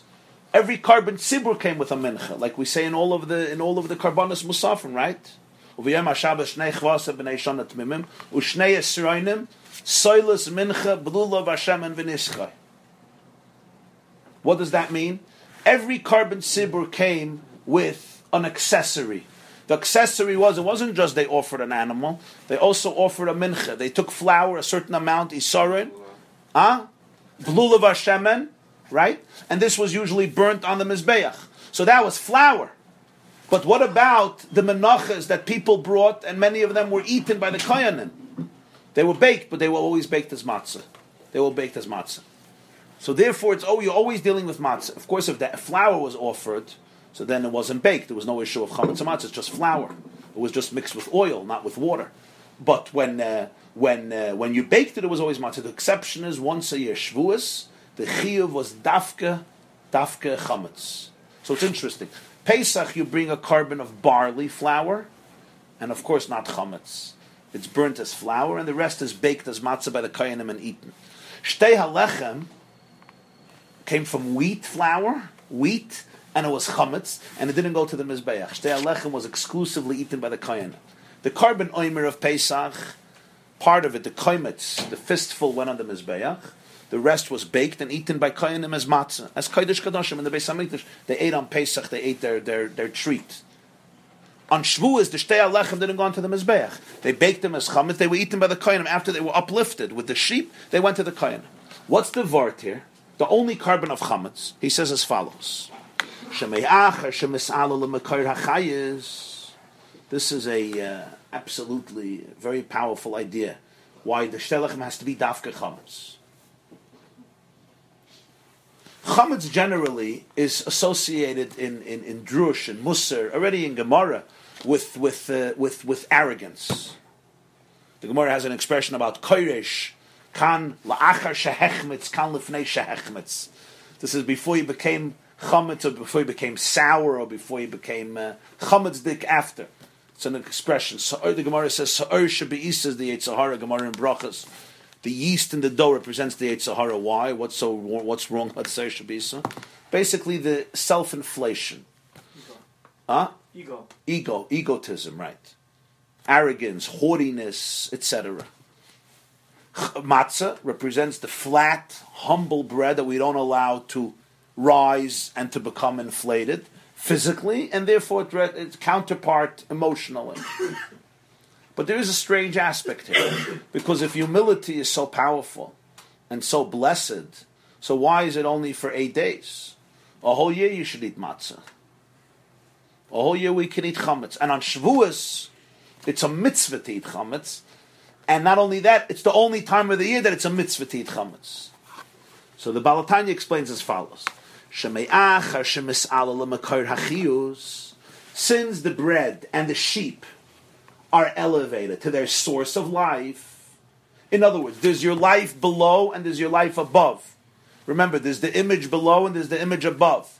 There's who you are when you look in the mirror, but there's who you really are. Where you come from, what your potential is, what your calling is, what your capacity is. Not just see yourself superficially, but see yourself holistically, internally. So once you're Maila the kes, the keves, to the mucker of its chayas, which is the whole concept of korbanos that he explained earlier. That you lift up the animal, you recognize the quality of the animal, which is unique among everything in the world. Because only in the animal do we find that element of bittel that doesn't exist by a person. Because in this world, people, you know, we're like sharks. Everybody's fighting for their turf. By domesticated animals, especially by sheep, you still see that concept of bittul hayesh in a very, very powerful way. But by the animal, it's only expressed towards the human being, towards the master, because he's an animal. The animal is an animal, it doesn't know better. So it dedicates itself to the master. But the shirish of it comes from what? From an element of very deep oneness with the divine energy. It's just lost in translation. As he explained, it went through the trauma of the shvira, of falling down, the whole process of the cosmic evolution. So now it all goes back to the mucker, which is why you're lifting up the sheep. The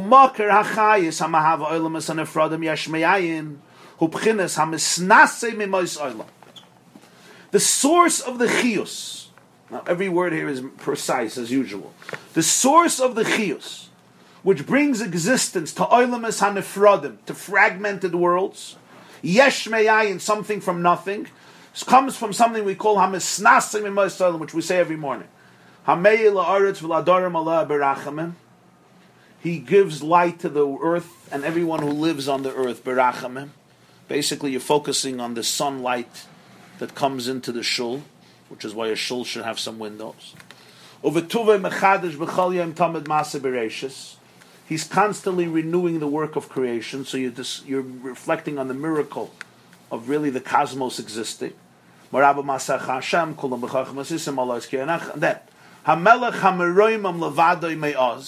the king that's exalted alone from from your from the from forever. He's praised. He's misnasa. He's exalted. From the days of the world. Which means from the times of the world, he's above the world. So he says these words are bediyak. Hisnasus means exalted, like like lisa to carry somebody who's aloof, who's sublime. Nasayas rosh, lift up the head, right? Hamisnase, he's aloof, he's sublime, he's exalted. So he says the mucker of the chiyus to separate fragment, create fragmented worlds comes from Hamisnase. Shazel chayusam v'yisavusam. This becomes their life force. Why? Shamachmas shemisnase. Umistalik mem oirin soif baruch Because since the divine energy becomes exalted and somewhat removed from them. He doesn't allow himself to be manifested in them. Mamish, in other words, that they should feel his presence. That's why they feel themselves as separate. They feel themselves completely separate. Because if Hashem would allow his energy to be fully revealed and palpable in their consciousness, everyone would experience themselves as just divine energy, divine electricity, just divine energy being manifested through me. We don't feel that way. Godliness is counterintuitive. Everything we learn in Yiddishkeit is counterintuitive. So that counterintuitive element, one of the very interesting things here is that uh, I don't want to I don't want to get too off subject, but Validating the human struggle is extremely important. Because if not, you either look at yourself as crazy or you become crazy. Do you understand what I'm saying? A person has to appreciate the fact that godliness is counterintuitive. Because if I don't appreciate that fact, and I look at myself and I know it's counterintuitive to me, so one of two things happens. Either I look at myself as very lowly, I'm like mechutz lamachana because I so don't experience it. Or I decide that I have to experience it, so I become neurotic because I become a person that I'm not supposed to become. So the important understanding here, which is a big side by the Baal HaTanya, is understanding the process of creation was that God is misnase, and because He's misnase, He created a cosmos where everyone feels completely separate from Him, and that's part of the design. That's not a mistake and therefore it's not a tragedy ultimately because it's part of the plan. That there is what this is what is called oilamus nefradim. Oilamus nefradim means we're fragmented from each other, and we're fragmented from him, and it's haba hatalia. The achdus between humanity is directly dependent on the achdus with the boire, because what unites us. I know that in America we say all men were created are created equal, but who says? Who says, Arvach Arvat Tzarech, maybe we're not created equal. Maybe we're not created equal. The truth is, when one recognizes that there's one source, so of course there is an equal element because we all come from one place. And if you reveal that source in each individual identity, so ultimately there's a oneness. Everybody is manifesting divine electricity, divine light, divine energy. But because he creates us in a way that His presence is not manifested and revealed and conspicuous in human identity or in animal identity or in any identity. He's misnase. What's misnase? Misnase means he creates boundaries for himself. hands off. I delegate. I allow for autonomy. There's two ways of running a company. Hamisnase mimos olam, or you micromanage everything. Did you change the light bulb yet? Did you change the light bulb? I can't even trust my secretary to make a copy. I have to make the copy myself too. Some people like that. Or there's the other extreme. Misnase. You're aloof. You're somewhat detached. What's the difference? When you're detached, when you're aloof, detached in a good, I don't mean in a bad way, detached, careless, but I mean aloof, you allow people to take responsibility. But in this case, it's not just God allowing people to take responsibility, it's God allowing people to feel themselves as separate. So because he is misnase, meaning his chiyus is not malubish, what, it is malubish, but it's not malubish mamish that we don't feel the infinite presence within us. So therefore we feel separate from each other and separate from him. Everybody is in their own turf. That's why he said the tachlis of the whole bria is to reverse that process. God created yesh from ayin, and we create ayin from yesh. God took energy and turned it into matter. We take matter, turn it into energy. God took intangible reality and turned it into tangible reality. We reverse the process. But if all the doors of perception were cleansed, if our doors of perception were completely cleansed, everything would appear as is infinite. The more our doors of perception are cleansed, everything appears as is infinite.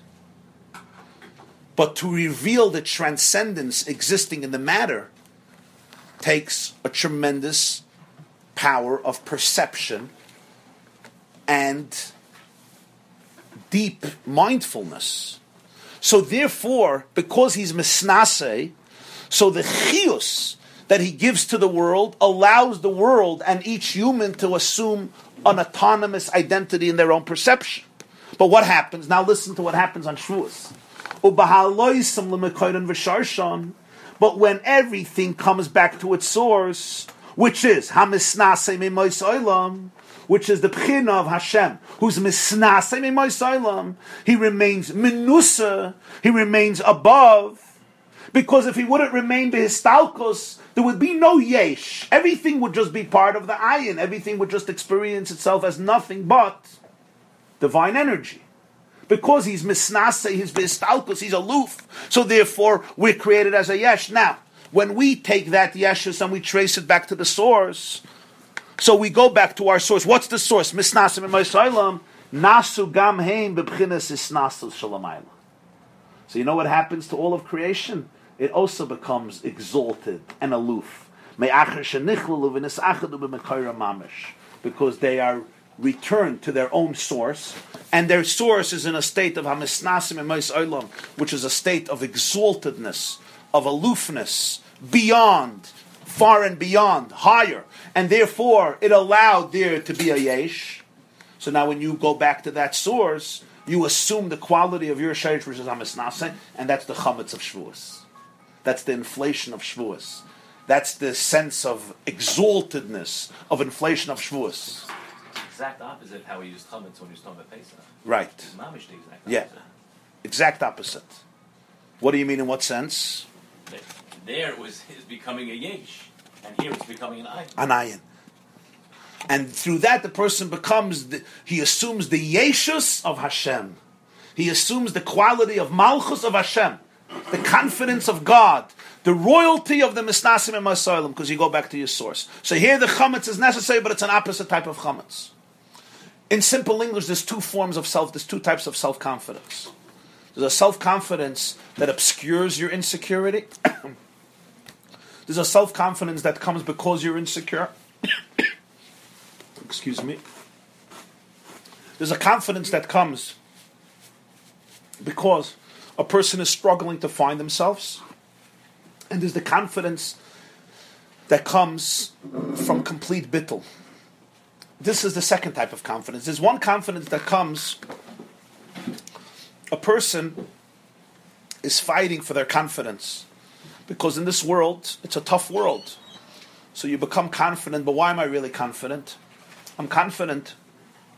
I'm trying to establish myself as an identity. So I, that's what type of confidence I'm trying to display. And then there's a deeper type of confidence. I'm not suffering anymore from the burden of an identity. I don't have to carry anymore the burden of having to exist. so I could really be confident. I'm completely comfortable with my nothingness and my vulnerability because I don't fade away into oblivion. I fade away into the source of my existence. So because I come into the source of my existence, so therefore it's a different type of confidence. It's a confidence where I'm the first confidence I'm very afraid of vulnerability. I have to disguise myself and always project a mask of perfection. Does anybody have that issue? That you have to portray yourself as on top of the world? So it's hard to say I'm sorry, it's hard to be vulnerable, it's hard to have an honest conversation with somebody, it's hard to express flaws, it's hard to discuss serious stuff that are going on that are not the most beautiful and noble because what are you going to think of me? So what type of confidence is that? It's not real confidence. It's real weakness. I'm just struggling to be confident in order to protect myself in this world, but I'm really protecting myself because I'm weak. I'm trying to eclipse my sense of mediocrity because I don't want I don't want to die. You know, there's sharks everywhere, right? There's sharks, so I'm also going to be a shark. I had a student at some point, a very edel person, I met him, and he, he seemed very aggressive. So I said, "What's the What happened to you?" So he says, "I'm in real estate business in Manhattan." He says, "That's everything that happened to me." And for ten years, I've been working with sharks. I became a shark as well because I don't want to be eaten.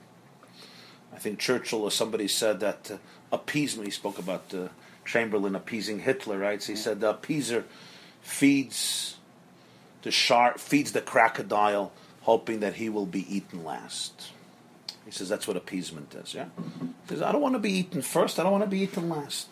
So that's that's a type of confidence that comes with aggression.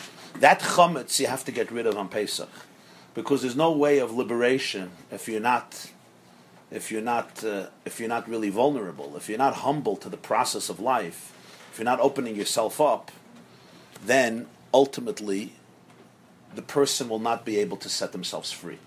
What happens on Shavuos after Sfira is dafki you have to have chametz, but this is a different type of chametz. This is the chametz that comes when you align yourself with God's self.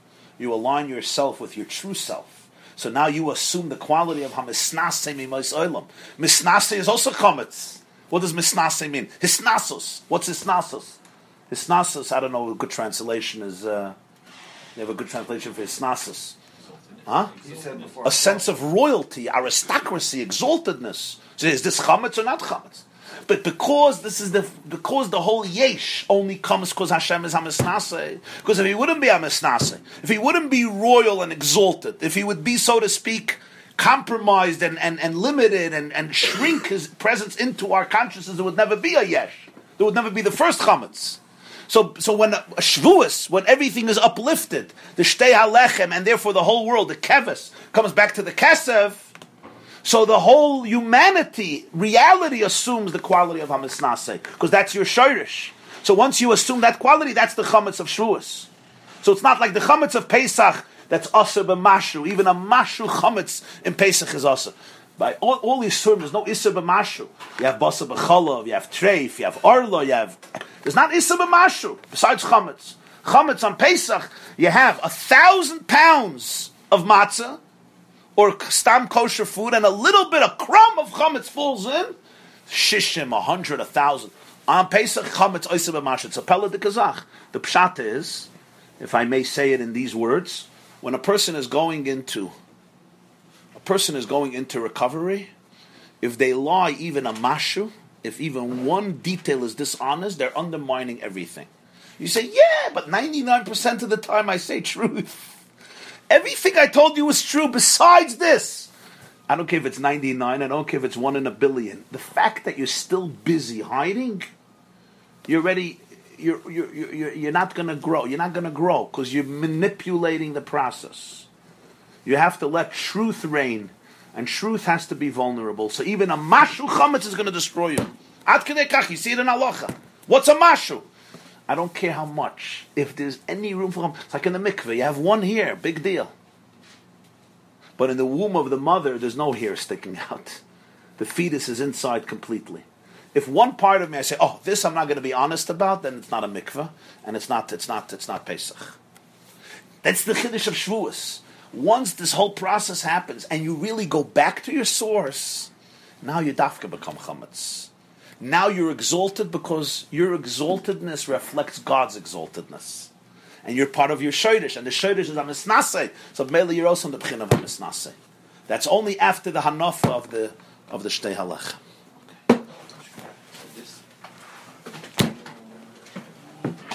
So it's not so much about self. We talked today about self. Busy self confidence. It's not so much about self confidence, more about God's God's confidence in you. when your self is aligned with your real self, so then automatically you're confident. But that confidence is not a contradiction to being vulnerable because you're not covering up anything. Doesn't mean I don't make mistakes. It means I understand my real source.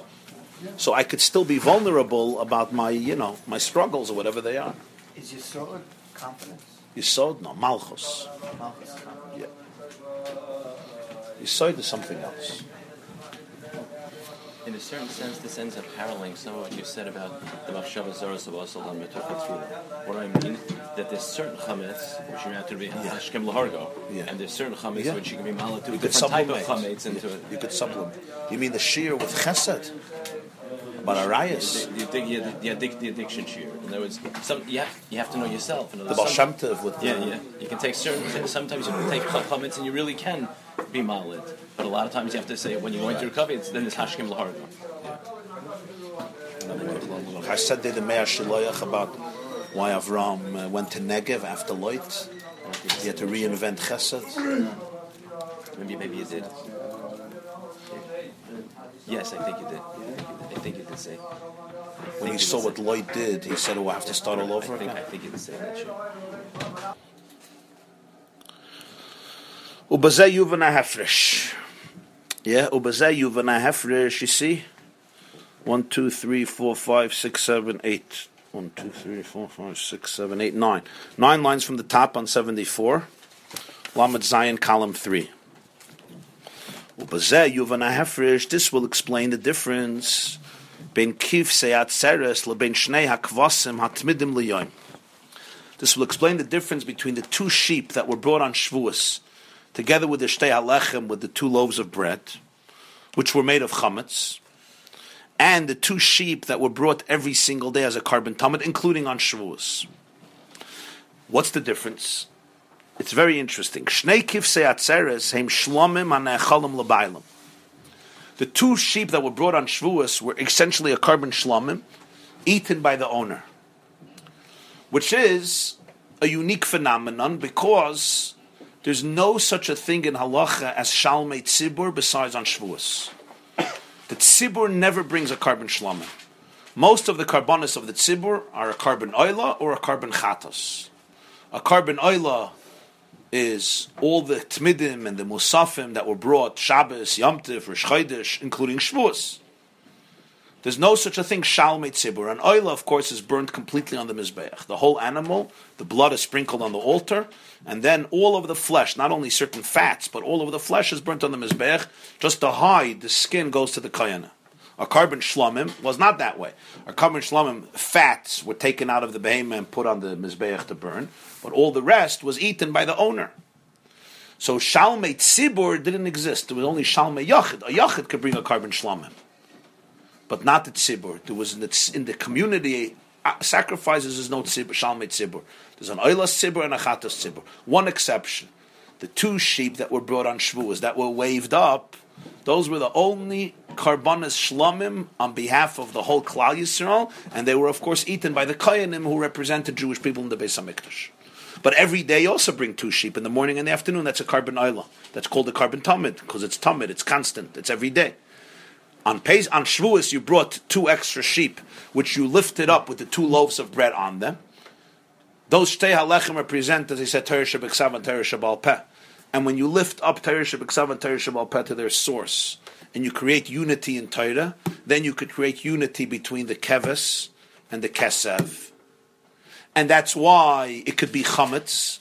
Why can it be chametz? Because when you go back to your own source, then you become part of the Hamisnase Mimois Olam. Your eye merges with the divine eye, and then you don't have to hide your eye. You don't have to repress your eye. You don't have to turn yourself into flat, humble matzah because your identity becomes a reflection, it becomes a mirror, it becomes a continuum of hamisnasim imais olam, of the exaltedness of the divine. So on the contrary, the mitzvah is precisely to use chametz. You're not allowed to use matzah for shtei halechem. You're not allowed to bake it as matzah. It has to be baked as chametz. The, the dough has to rise, the dough has to be inflated. Because when you go back to the source, and the source is hamisnasim imais olam, because that's the chius that gives life to our worlds is a chius that's the, that's in that's of the of the category of hamisnasim imais olam because since the divine energy is aloof and exalted and in a state of sublimity, therefore our chius is one that allows us to become nifrid, that allows us to be a yesh. Why does it allow us to be a yesh? Because it's a chayus, it's an energy, it's a chius that comes from the hisnasos of the divine energy. And as a result of that, the chayis that is enclosed in the nivra re- re- retains a certain aloofness, a certain transcendence, a certain sublimity, a certain exaltedness, a certain malchus, which gives room for separateness, for fragmentation, for autonomy, as explained. On Shavuos, when everything goes back to its source, which is Hamisnasim in they also assume the level of, of Hamisnase because they are included in their source, which is Misnasim in So therefore, now the Chiyuv is, is Dafke Chametz. So now this explains something unique about the two sheep. That this is a korban shlomim. Only Shalmei Tzibur a whole year. A whole, where, where, a whole year you only have korbanos tzibur of sheep, which are korban oila. What's the difference? So he says as follows. The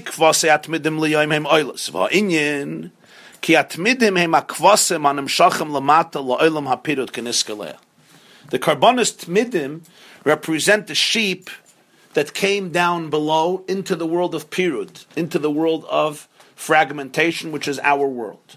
In our world, everything is fragmented. One person from another person, one creature from another creature, one piece of matter from another piece of matter. Everything seems to be self contained, and the natural state of things is pirud. Even within ourselves, we're fragmented. We are torn, we're split, we're dichotomized between so many different drives, so many different conflicts, so many different priorities. A part of you wants to be a good father, but a part of you wants to stay in the office for another few hours. A part of you wants to do the right thing, but a part of you also wants to do other things. A part of you goes upwards, a part of you goes downwards. So we are all, the period is not only between me and others, between the world at large, within every person. There's, we're, we're, we're, we, we are we're fragmented in so many different ways, so many different drives and dispositions and proclivities and conflicts. Sometimes you're in the mood, you're not in the mood. You have an upper, you have a downer. You're inspired, you're lifeless, you're full of life, you're full of coldness. You care, you don't care. You're moral, and then an hour later you're absolutely immoral. The great, the great uh, condition of mankind which is so fragmented it could go from one extreme to another extreme in absolutely in absolutely no time. The Chida brings a fascinating thing in the name of Rabbi Yehuda HaChassid. Quite intense. He asks in Parshas Emor, why is a Kohen Gadol not, not allowed to marry an Almana? I can understand you say a Kohen is not allowed to marry a Grusha because she, she's, she's coming from a situation of conflict. No matter who's to blame, let's say it's him to whatever, it's not, it's not relevant who's to blame, but ultimately she's coming from a situation of, of conflict. There was tragedy here. So you say it's not for a kohen. But an almana, she's a widow. It's her fault. It's somebody's fault. God took her husband, so she's a widow. Why can't the kohen gadol marry an almana? So uh, Rabbi Yehuda Chassid says quite an interesting interpretation. He says the Chida argues with it, but I just want to bring out the the, the, the, the insight, the vart. He says that the chashash is as follows. The Kohen Gadol goes into Kodesh HaKadoshim every year on Yom Kippur. Those are moments of incredible power. especially when he utters God's ineffable name, the Shem HaMefarish. Says Rabbi Yehuda Chassid, what happens if the Kohen Gadol takes a liking to a particular woman? We are afraid that Yom Kippur in Kodesh HaKadoshim, he will use the power of the Shem HaMefurish to eliminate her husband from the world. So that way his path will be free to marry this man's widow. So therefore the Torah says of the garnished health. because you're a Kohen Gadol, you won't be able to marry an Almana. Adkan. Now think about this. You have a Kohen Gadol on Yom Kippur in Kodesh HaKadoshim. This is what you're suspecting him? He's going into the Holy of Holies, the holiest day of the year, the holiest person, so to speak, at the holiest moment in the holiest place. And we are suspicious that he may take a liking to somebody and he'll use those moments to get rid of her husband. So therefore he could do what he wants. And therefore the Torah has to ask on Almana. Now, of course, this doesn't mean every Kohen Gadol was suspected of this. But it's telling us something very powerful about the human condition. And that is, you could be a Kohen Gadol on Yom Kippur in Kodesh HaKadoshim, but if you are addicted to something, and if you have a crush on something, and if you're obsessed with something, all the nobility in the world will fly right out the window, and you are capable of becoming the most coarse, brute, beastly, narcissistic human being possible. That's the human condition. Now, this is not only a depressing part, it's also an inspiring part. Why? Because this means that a person who's capable of such drives could go into the Kodesh HaKadoshim on Yom Kippur. It works both ways. Sula mutzav arza hashamayim. So this is the important key that the pirud is not a mistake. The pirud is part of the design. What if we would be able to look at all of the conflicting drives and see them really from a point of view of achdus? What does it mean from a point of view of achdus? you would see all of the contrasting drives as simple invitations to a deeper level of self awareness and a deeper level of spiritual growth. So, what you perceive as conflict is not really conflict. On a deeper level, they're really all unified. Because you could see the ultimate purpose in them, which are really invitations, they're catalysts and springboards in order to turn you into the person you're capable of becoming or who you really are. So imagine early in the morning or early in my life, I can look at all of the conflicts in my life from a vantage point, from a bird's eye view, from God's view. So see all the all the achdus in the pirut, see all the fragmentation as really different colors of a rainbow, as really different limbs of a body, different pieces of a jigsaw puzzle, different notes of a ballad and different instruments of a symphony. You got all the metaphors? Right? The notes in a ballad are also different notes. A ballad Hestanigin. They're also different notes, but they create one composition. The limbs in a body are all distinct and different, but never does it happen that the kidney comes to the liver and says, you know, when are you going to already look like me? Or the heart turns to the brain and says, just become like me. We're very thankful that there is some level of pirut, because that way each one contributes its unique role in the living or what we call life, the organism of a human being or any living organism. So here the pirud is not really pirud because we see the vantage point of everything together, how they fit into the context of creating life. So we have a holistic view. That's the concept of lifting up the two sheep and lifting up the Shtei HaLechem to be able to give you a holistic view of life. So the world is still a fragmented place, but it's not really fragmented because let you take a look at yourself and you see that all your conflicts are not really conflicts. They appear as conflicts. You appear as a fragmented person, but really what they are all is they all are there to create the challenge or the springboard for the person to introduce his or her unique humanity and spirituality and be able to create harmony within fragmentation, create harmony within divisiveness. So Pirud here assumes a quality of Achdus by seeing it from the bird's eye view that brings it all together. So that's what he says. The kvasim essentially are not from the world of Pirut. The kvasim are from the world of Achdus. Like everything in the world, especially animals, where you still see the Achdus because you see their bittel, you see their subservience to their master, which really is rooted in the fact that everything is bottled to the divine energy because we're part of the divine energy. Just like the limbs are bottled to the brain and bottled to the soul, not because they're repressed, because there's one central nervous system that combines the whole body. Never does it happen that the arm turns to the leg and says, It's been 40 years of dictatorship and tyranny. I'm not going to have a North Korean situation anymore in my life. This little brain, this little Kam Ju Gang, whoever he is, this little brain who's a nobody, nobody, a little jello, a little soft little jello with one pinky, I could crumble him and destroy him, is dictating everything. I have a big stomach, Baruch Hashem, and strong arms and strong legs. I'm not going to let the brain be such a such a tyrant. So what do they do? They create a little surgery and they take out the brain and they throw it into the dustbin and they say, free at last. Free at last. That little brain will not tell me what to do every millisecond of my day. The only problem is it's time to call the Chevra Kaddish. Because without the brain, the arm is nishken arm and the leg is nishken arm. It's all dead pieces of flesh. They become garbage. So it turns out that the dictator was not a dictator. The dictator actually was their own identity expressed fully as a living a living organism. In other words, when they are part of the brain, they are part of themselves. Their full identity is expressed. Now it's a hand. Chas v'sholem, the brain is not alive anymore. It's not a hand anymore. It's not a leg anymore. What is it? It's independent. But what is it as independent? As Hillel says, it may not nili miluch shanila atzmi ma'ani. So you're not doing a favor to the arm or the leg or the kidneys or the heart by removing the brain and making them independent because they're not following instructions anymore. Why? Because what the brain is doing is allowing them to be fully them.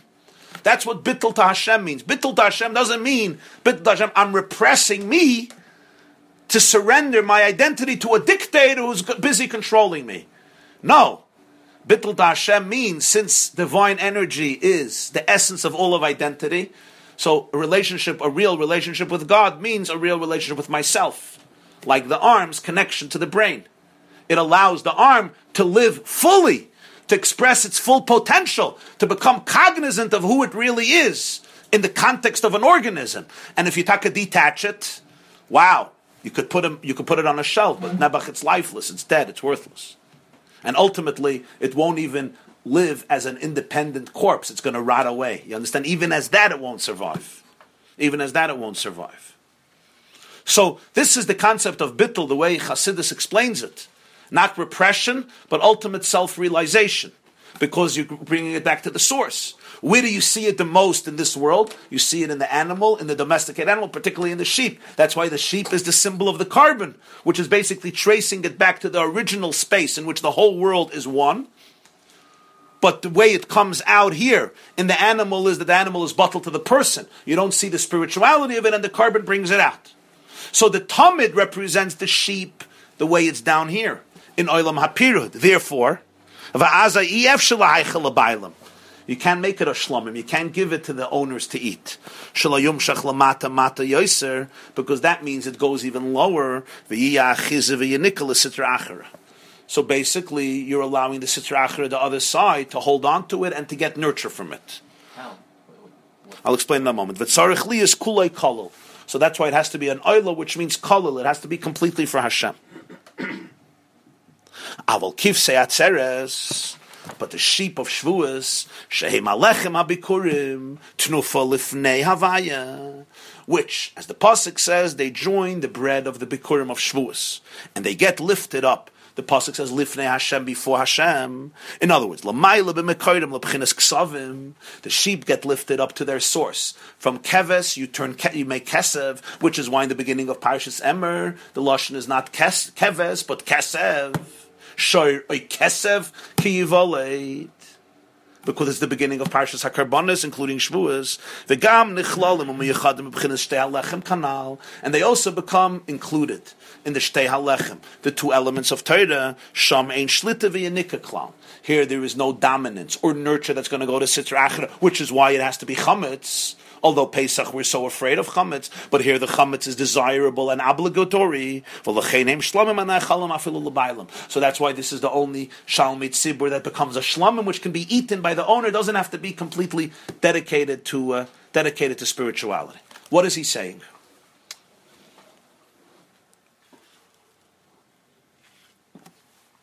The difference of oila and shlamim is oila is dedicated completely to God. Literally, it's burnt on the Mizbeach. Shlamim, there's a partnership. That's why it's called shlamim. Chazal say shlamim is from the word shalom. It creates peace. Hashem has his peace, the Koyanim get their peace, the Bailim get their peace. Everybody is happy. In other words, shlamim represents integration. I eat it, but Hashem also eats it. Now, here is the difference. When the keves fell down below, and it's a product of the world of pirud, a world of fragmentation, here, one has to be very careful. What does one have to be careful with? One is under the spell of the world of Pirut. One is under the spell of the world of the shells of the world of Sitra Achra. So that's why we take the korban and how do we elevate it? How we how do we sublimate it? We sublimate it by revealing that it's part of Hashem Lashem. If a person is going to eat it, that eating of the korban oil, the regular korban oil, the korban keves, would be counterproductive because since it's being eaten by the human being of flesh and blood living in this world, ultimately he could be feeding the less desirable parts of himself because he's in a world of pirut. That's all not on Shavuos, but on Shavuos that the keves got lifted up to the place of kesev together with the shtei halechem. Here we said it could be chametz. It has to be chametz. Why can it be chametz? On Pesach, chametz is undesirable because it depends how you define your eye. If your eye is still in a more primitive state, let's use the classic metaphor. If a person, for example, is still dominated by lots of qualities that are very undesirable, or say bad habits or addictions and so forth, the slightest form of chametz can damage everything as we explained, the slightest form of arrogance and lack of complete vulnerability and honesty can damage his entire growth. Even a mashu. 99% you speak truth, but 1% you're busy covering up and protecting yourself, you block your path to recovery. That's all on Pesach. On Shavuos, when the eye is sublimated to be able to express its full glory, its full light, so now self expression is not only permitted, it's necessary. It's absolutely necessary. It becomes a mitzvah because the self is reflecting the divine light that is shining through you. The keves has been aligned with the kesev. The sin before the bays rather than the sin after the bays. The midos have been traced back to their source, the sin before the bays. Turei chashucha that are higher than the, even higher than Chachman bin, as explained earlier. So now, the self is the most desirable identity. Why? Because if you repress it, what are you repressing? You're actually repressing the expression of God in this world through you. So therefore, what's the natural ramifications of this sheep? You eat it. It becomes part of you. It becomes part of human food. It doesn't only go to God it becomes completely integrated within the human condition because the human condition has been completely sublimated, completely elevated. When you're in a state of conflict, so now you have to be careful. You have to be extremely careful because if you're not careful and you start feeding yourself, which part of yourself are you feeding? It could be part of it, could be nurtured. They could be, they could suck. They could become parasitic. The parasites are always there to schlep. So you have to be very careful. But uh, but but but, on Shavuos, the the kvasim become the kvasim become korbanos korbanos shlomim. An example for this would be. Right, the Gemara says that uh, haraya soita bekilkula yazir atzmim in hayayin. Certain people should never drink wine. Why? Because it could bring the day kilkul. So the Nazir will never drink wine. You don't say, oh, arbacosis. Right? Somebody who has an issue with alcohol, drinking arbacosis could be the worst thing in the world. Why? Because there's too many parasites in his system. And the moment he starts tasting it, even though it's just for a mitzvah, he's too weak. He's too weak. He's too vulnerable to fall. So you have to completely stay away from it. You have to say, this is not for me. This cannot come into me. There has to be an absolute partition, absolute wall, because I'm not, I cannot integrate it yet. I cannot integrate it. There's places I have to stay away from. There's things I have to stay away from, and I have to be very honest about it. That's one state of life. That's the state of Pesach. Then there's the state of Shavuos is a very different state. The person's self has been transformed or sublimated. So now you're not dangerous. You're in a partnership with God. So just like Hashem gets his part, which is we're not afraid that Sitra Achra is coming to get that because God is not vulnerable to addiction. When your eye is fully uh, cognizant of its true source, so you're in a higher state, now you can eat the korban. This keves, this keves is not anymore an oilam ha'pirut. This keves is an oilam ha'achdus. If it's an oilam ha'achdus, your meals are part of achdus. Your food is also part of Avodah Hashem. Your physical life is part of, of, of the divine reality. There's no detachment. Says that by Shuas, right? But the ami lechem. That's mamish. This vart. By other yamim tovim, there's a machloikis, Rabbi Eliezer, Rabbi Yehoshua, kuloi lashem or kuloi lachem. Because either it could be kuloi lashem, it could be kuloi lachem. Or chetzi, we do chetzi lashem, chetzi lachem, to do both. So we do half Hashem, half lachem. The Gemara says in Psachim, hakol moedim batzeres de be'ina nami lachem. By Shavuos, everybody is moed that you need lachem. My time is, the Gemara, yoim shenitne by Torah. Chayda, what's the shaykhis? Because Torah was given, therefore, so more Torah should be less lechem. But that's the vort that the Kabbalah Torah of Shavuos, represented by the Shtei Halechem, the Torah Shebeksav and Torah Shebal Peh allows the be'inan faket you need a lechem. Usvartem lachem imacheres haShabbos. It's after Sfiras Haimer. You need a lechem. Why? Because the lechem is is integrated. The the the um, the Chiddushei HaRim in Parshas Noach. It says that uh, very interesting comment. He says it says in Parshas Noach after the Mabul that Noach was makriv the korbanos. He comes out of the teva, and it says Noach took all the kosher. The, he took from the kosher animals that he had. Vayal oilos b'mizbeach. He offered oilus onto the mizbeach. So the Zohar says it was oilus, not shlomim. Vayal oilus b'mizbeach. So the Chiddushei HaRim says that there's a very profound diuk in that, because an oila in many ways is easier than a shlomim. An oila means you just give it away to God. You give it away to God. In other words, there's a moment that you say, this belongs completely to Hashem. I'm not there. So that's not such a challenge. He said that the Ben Noach also does. The Ben Noach could master that. There's moments that are dedicated to worship, to heaven, to God. That's the korban oil. The shlomim is already much more powerful. The shlomim you're eating, but it's also a korban. You're eating. It's mayachila, but it's also kedusha. It has to be eaten with kedusha. There's certain certain zman when you can eat a certain mokum when you can eat it. In other words, that the lachem is also part of it. It's me eating. It's my enjoyment. To be able to permeate that with an awareness of the divine, to be able to synchronize the two, heaven and earth, that's the great challenge. How can that happen? Only when you unify Torah Shebeksav and Torah Shebal Peh When you create the unity in Torah, you can create the unity in the world. In Torah, there's two streams. Torah Shebeksav and Torah Shebal Peh There's the music of Torah, and there's the logic of Torah. There's the spirituality of Torah, and then there is the logical structure and law of Torah. Usually it's two streams. One is represented by Torah Shebeksav which is much more mystical and mysterious and much less comprehensible. And one, rep- especially the, the music of Torah Shebeksav the Taimei HaMikra. And one is represented by what? By Torah Shebal Peh, which represents the structure of Torah, the beard of Torah, the logic of Torah, the mitzvahs of Torah. Those are, so to speak, two streams of Torah. In many ways, you could say the soul of Torah, the source of Torah, and the way Torah is manifested below that we should be able to understand it. In Halacha it says that Torah Shebeksav you yoitza, the mitzvah of limud Torah, even if you don't understand. Lo yada my kamar. It's brought in Chaim and Simon Nun. Uh, goes up, he can make a birchas atayr. How do you make a birchas atayr? You don't understand a word. Because the Torah Shabbat Torah Shabbat if you don't understand, you're not yoitza.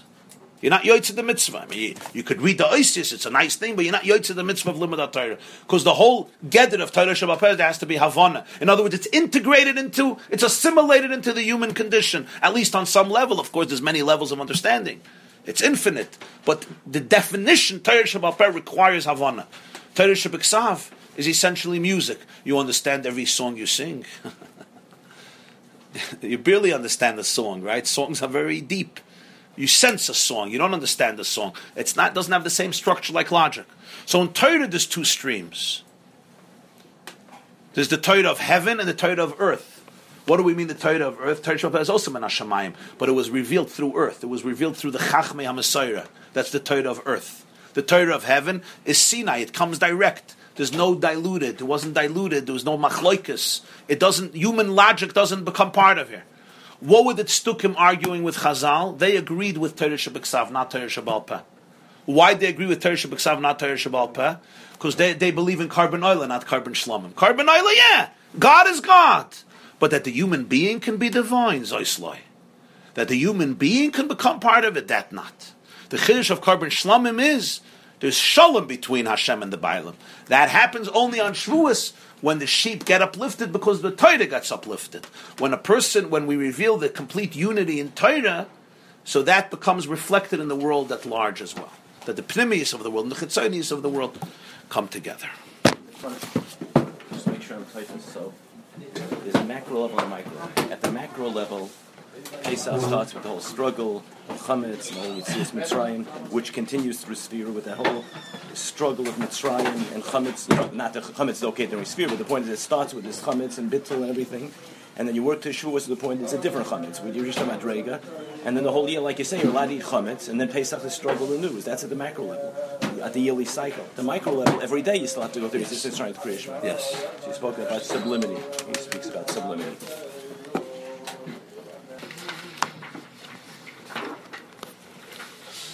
Where we find Kesev, not Keves, is in Parshas Vayetze, V'haksavim hifrid Yaakov.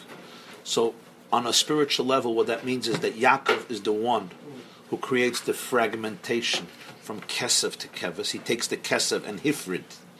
He allows it to come into the world of Pirut, because Yaakov is the one who wants to introduce the Bittel, even in the world of Pirut, even in the Keves of mourning and Ben Harbayim which is Avram, and Yitzchak Chesed and Gvura, where there's room for Pirut, there's room for the Sitra Achara to nurture from Yishmael and Esau. Yaakov, Bria Chatichain, wants to introduce unity in the world of fragmentation. So Haksavim Hifrid Yaakov, so, so that the bittel of Kesev should come down even in the world of Keves. That's number one. In Parshas Emor it says, Shoir Oy Kesev. That's the Kriyas. That's Parshas Emor, which is the beginning of the Parshas Hakarbon, the beginning of Parsha of the Yamim Tovim. That's the introduction to the Parsha of the Yamim Tovim. There it says Kesev, and in that Parsha it says on Shavuos Vehenef Oisam, you lift up. So in other words, Shir a Kesev, and then the Torah goes and changes to Keves. But Vehenef Oisam, you lift them up to the first Kesev that we said in the beginning of the Parsha. So you're lifting up your Keves to the Bechina of Kesev. You understand? Hmm. This class is brought to you by the yeshiva.net. Please help us continue the classes. Make even a small contribution at www.theyeshiva.net slash donate.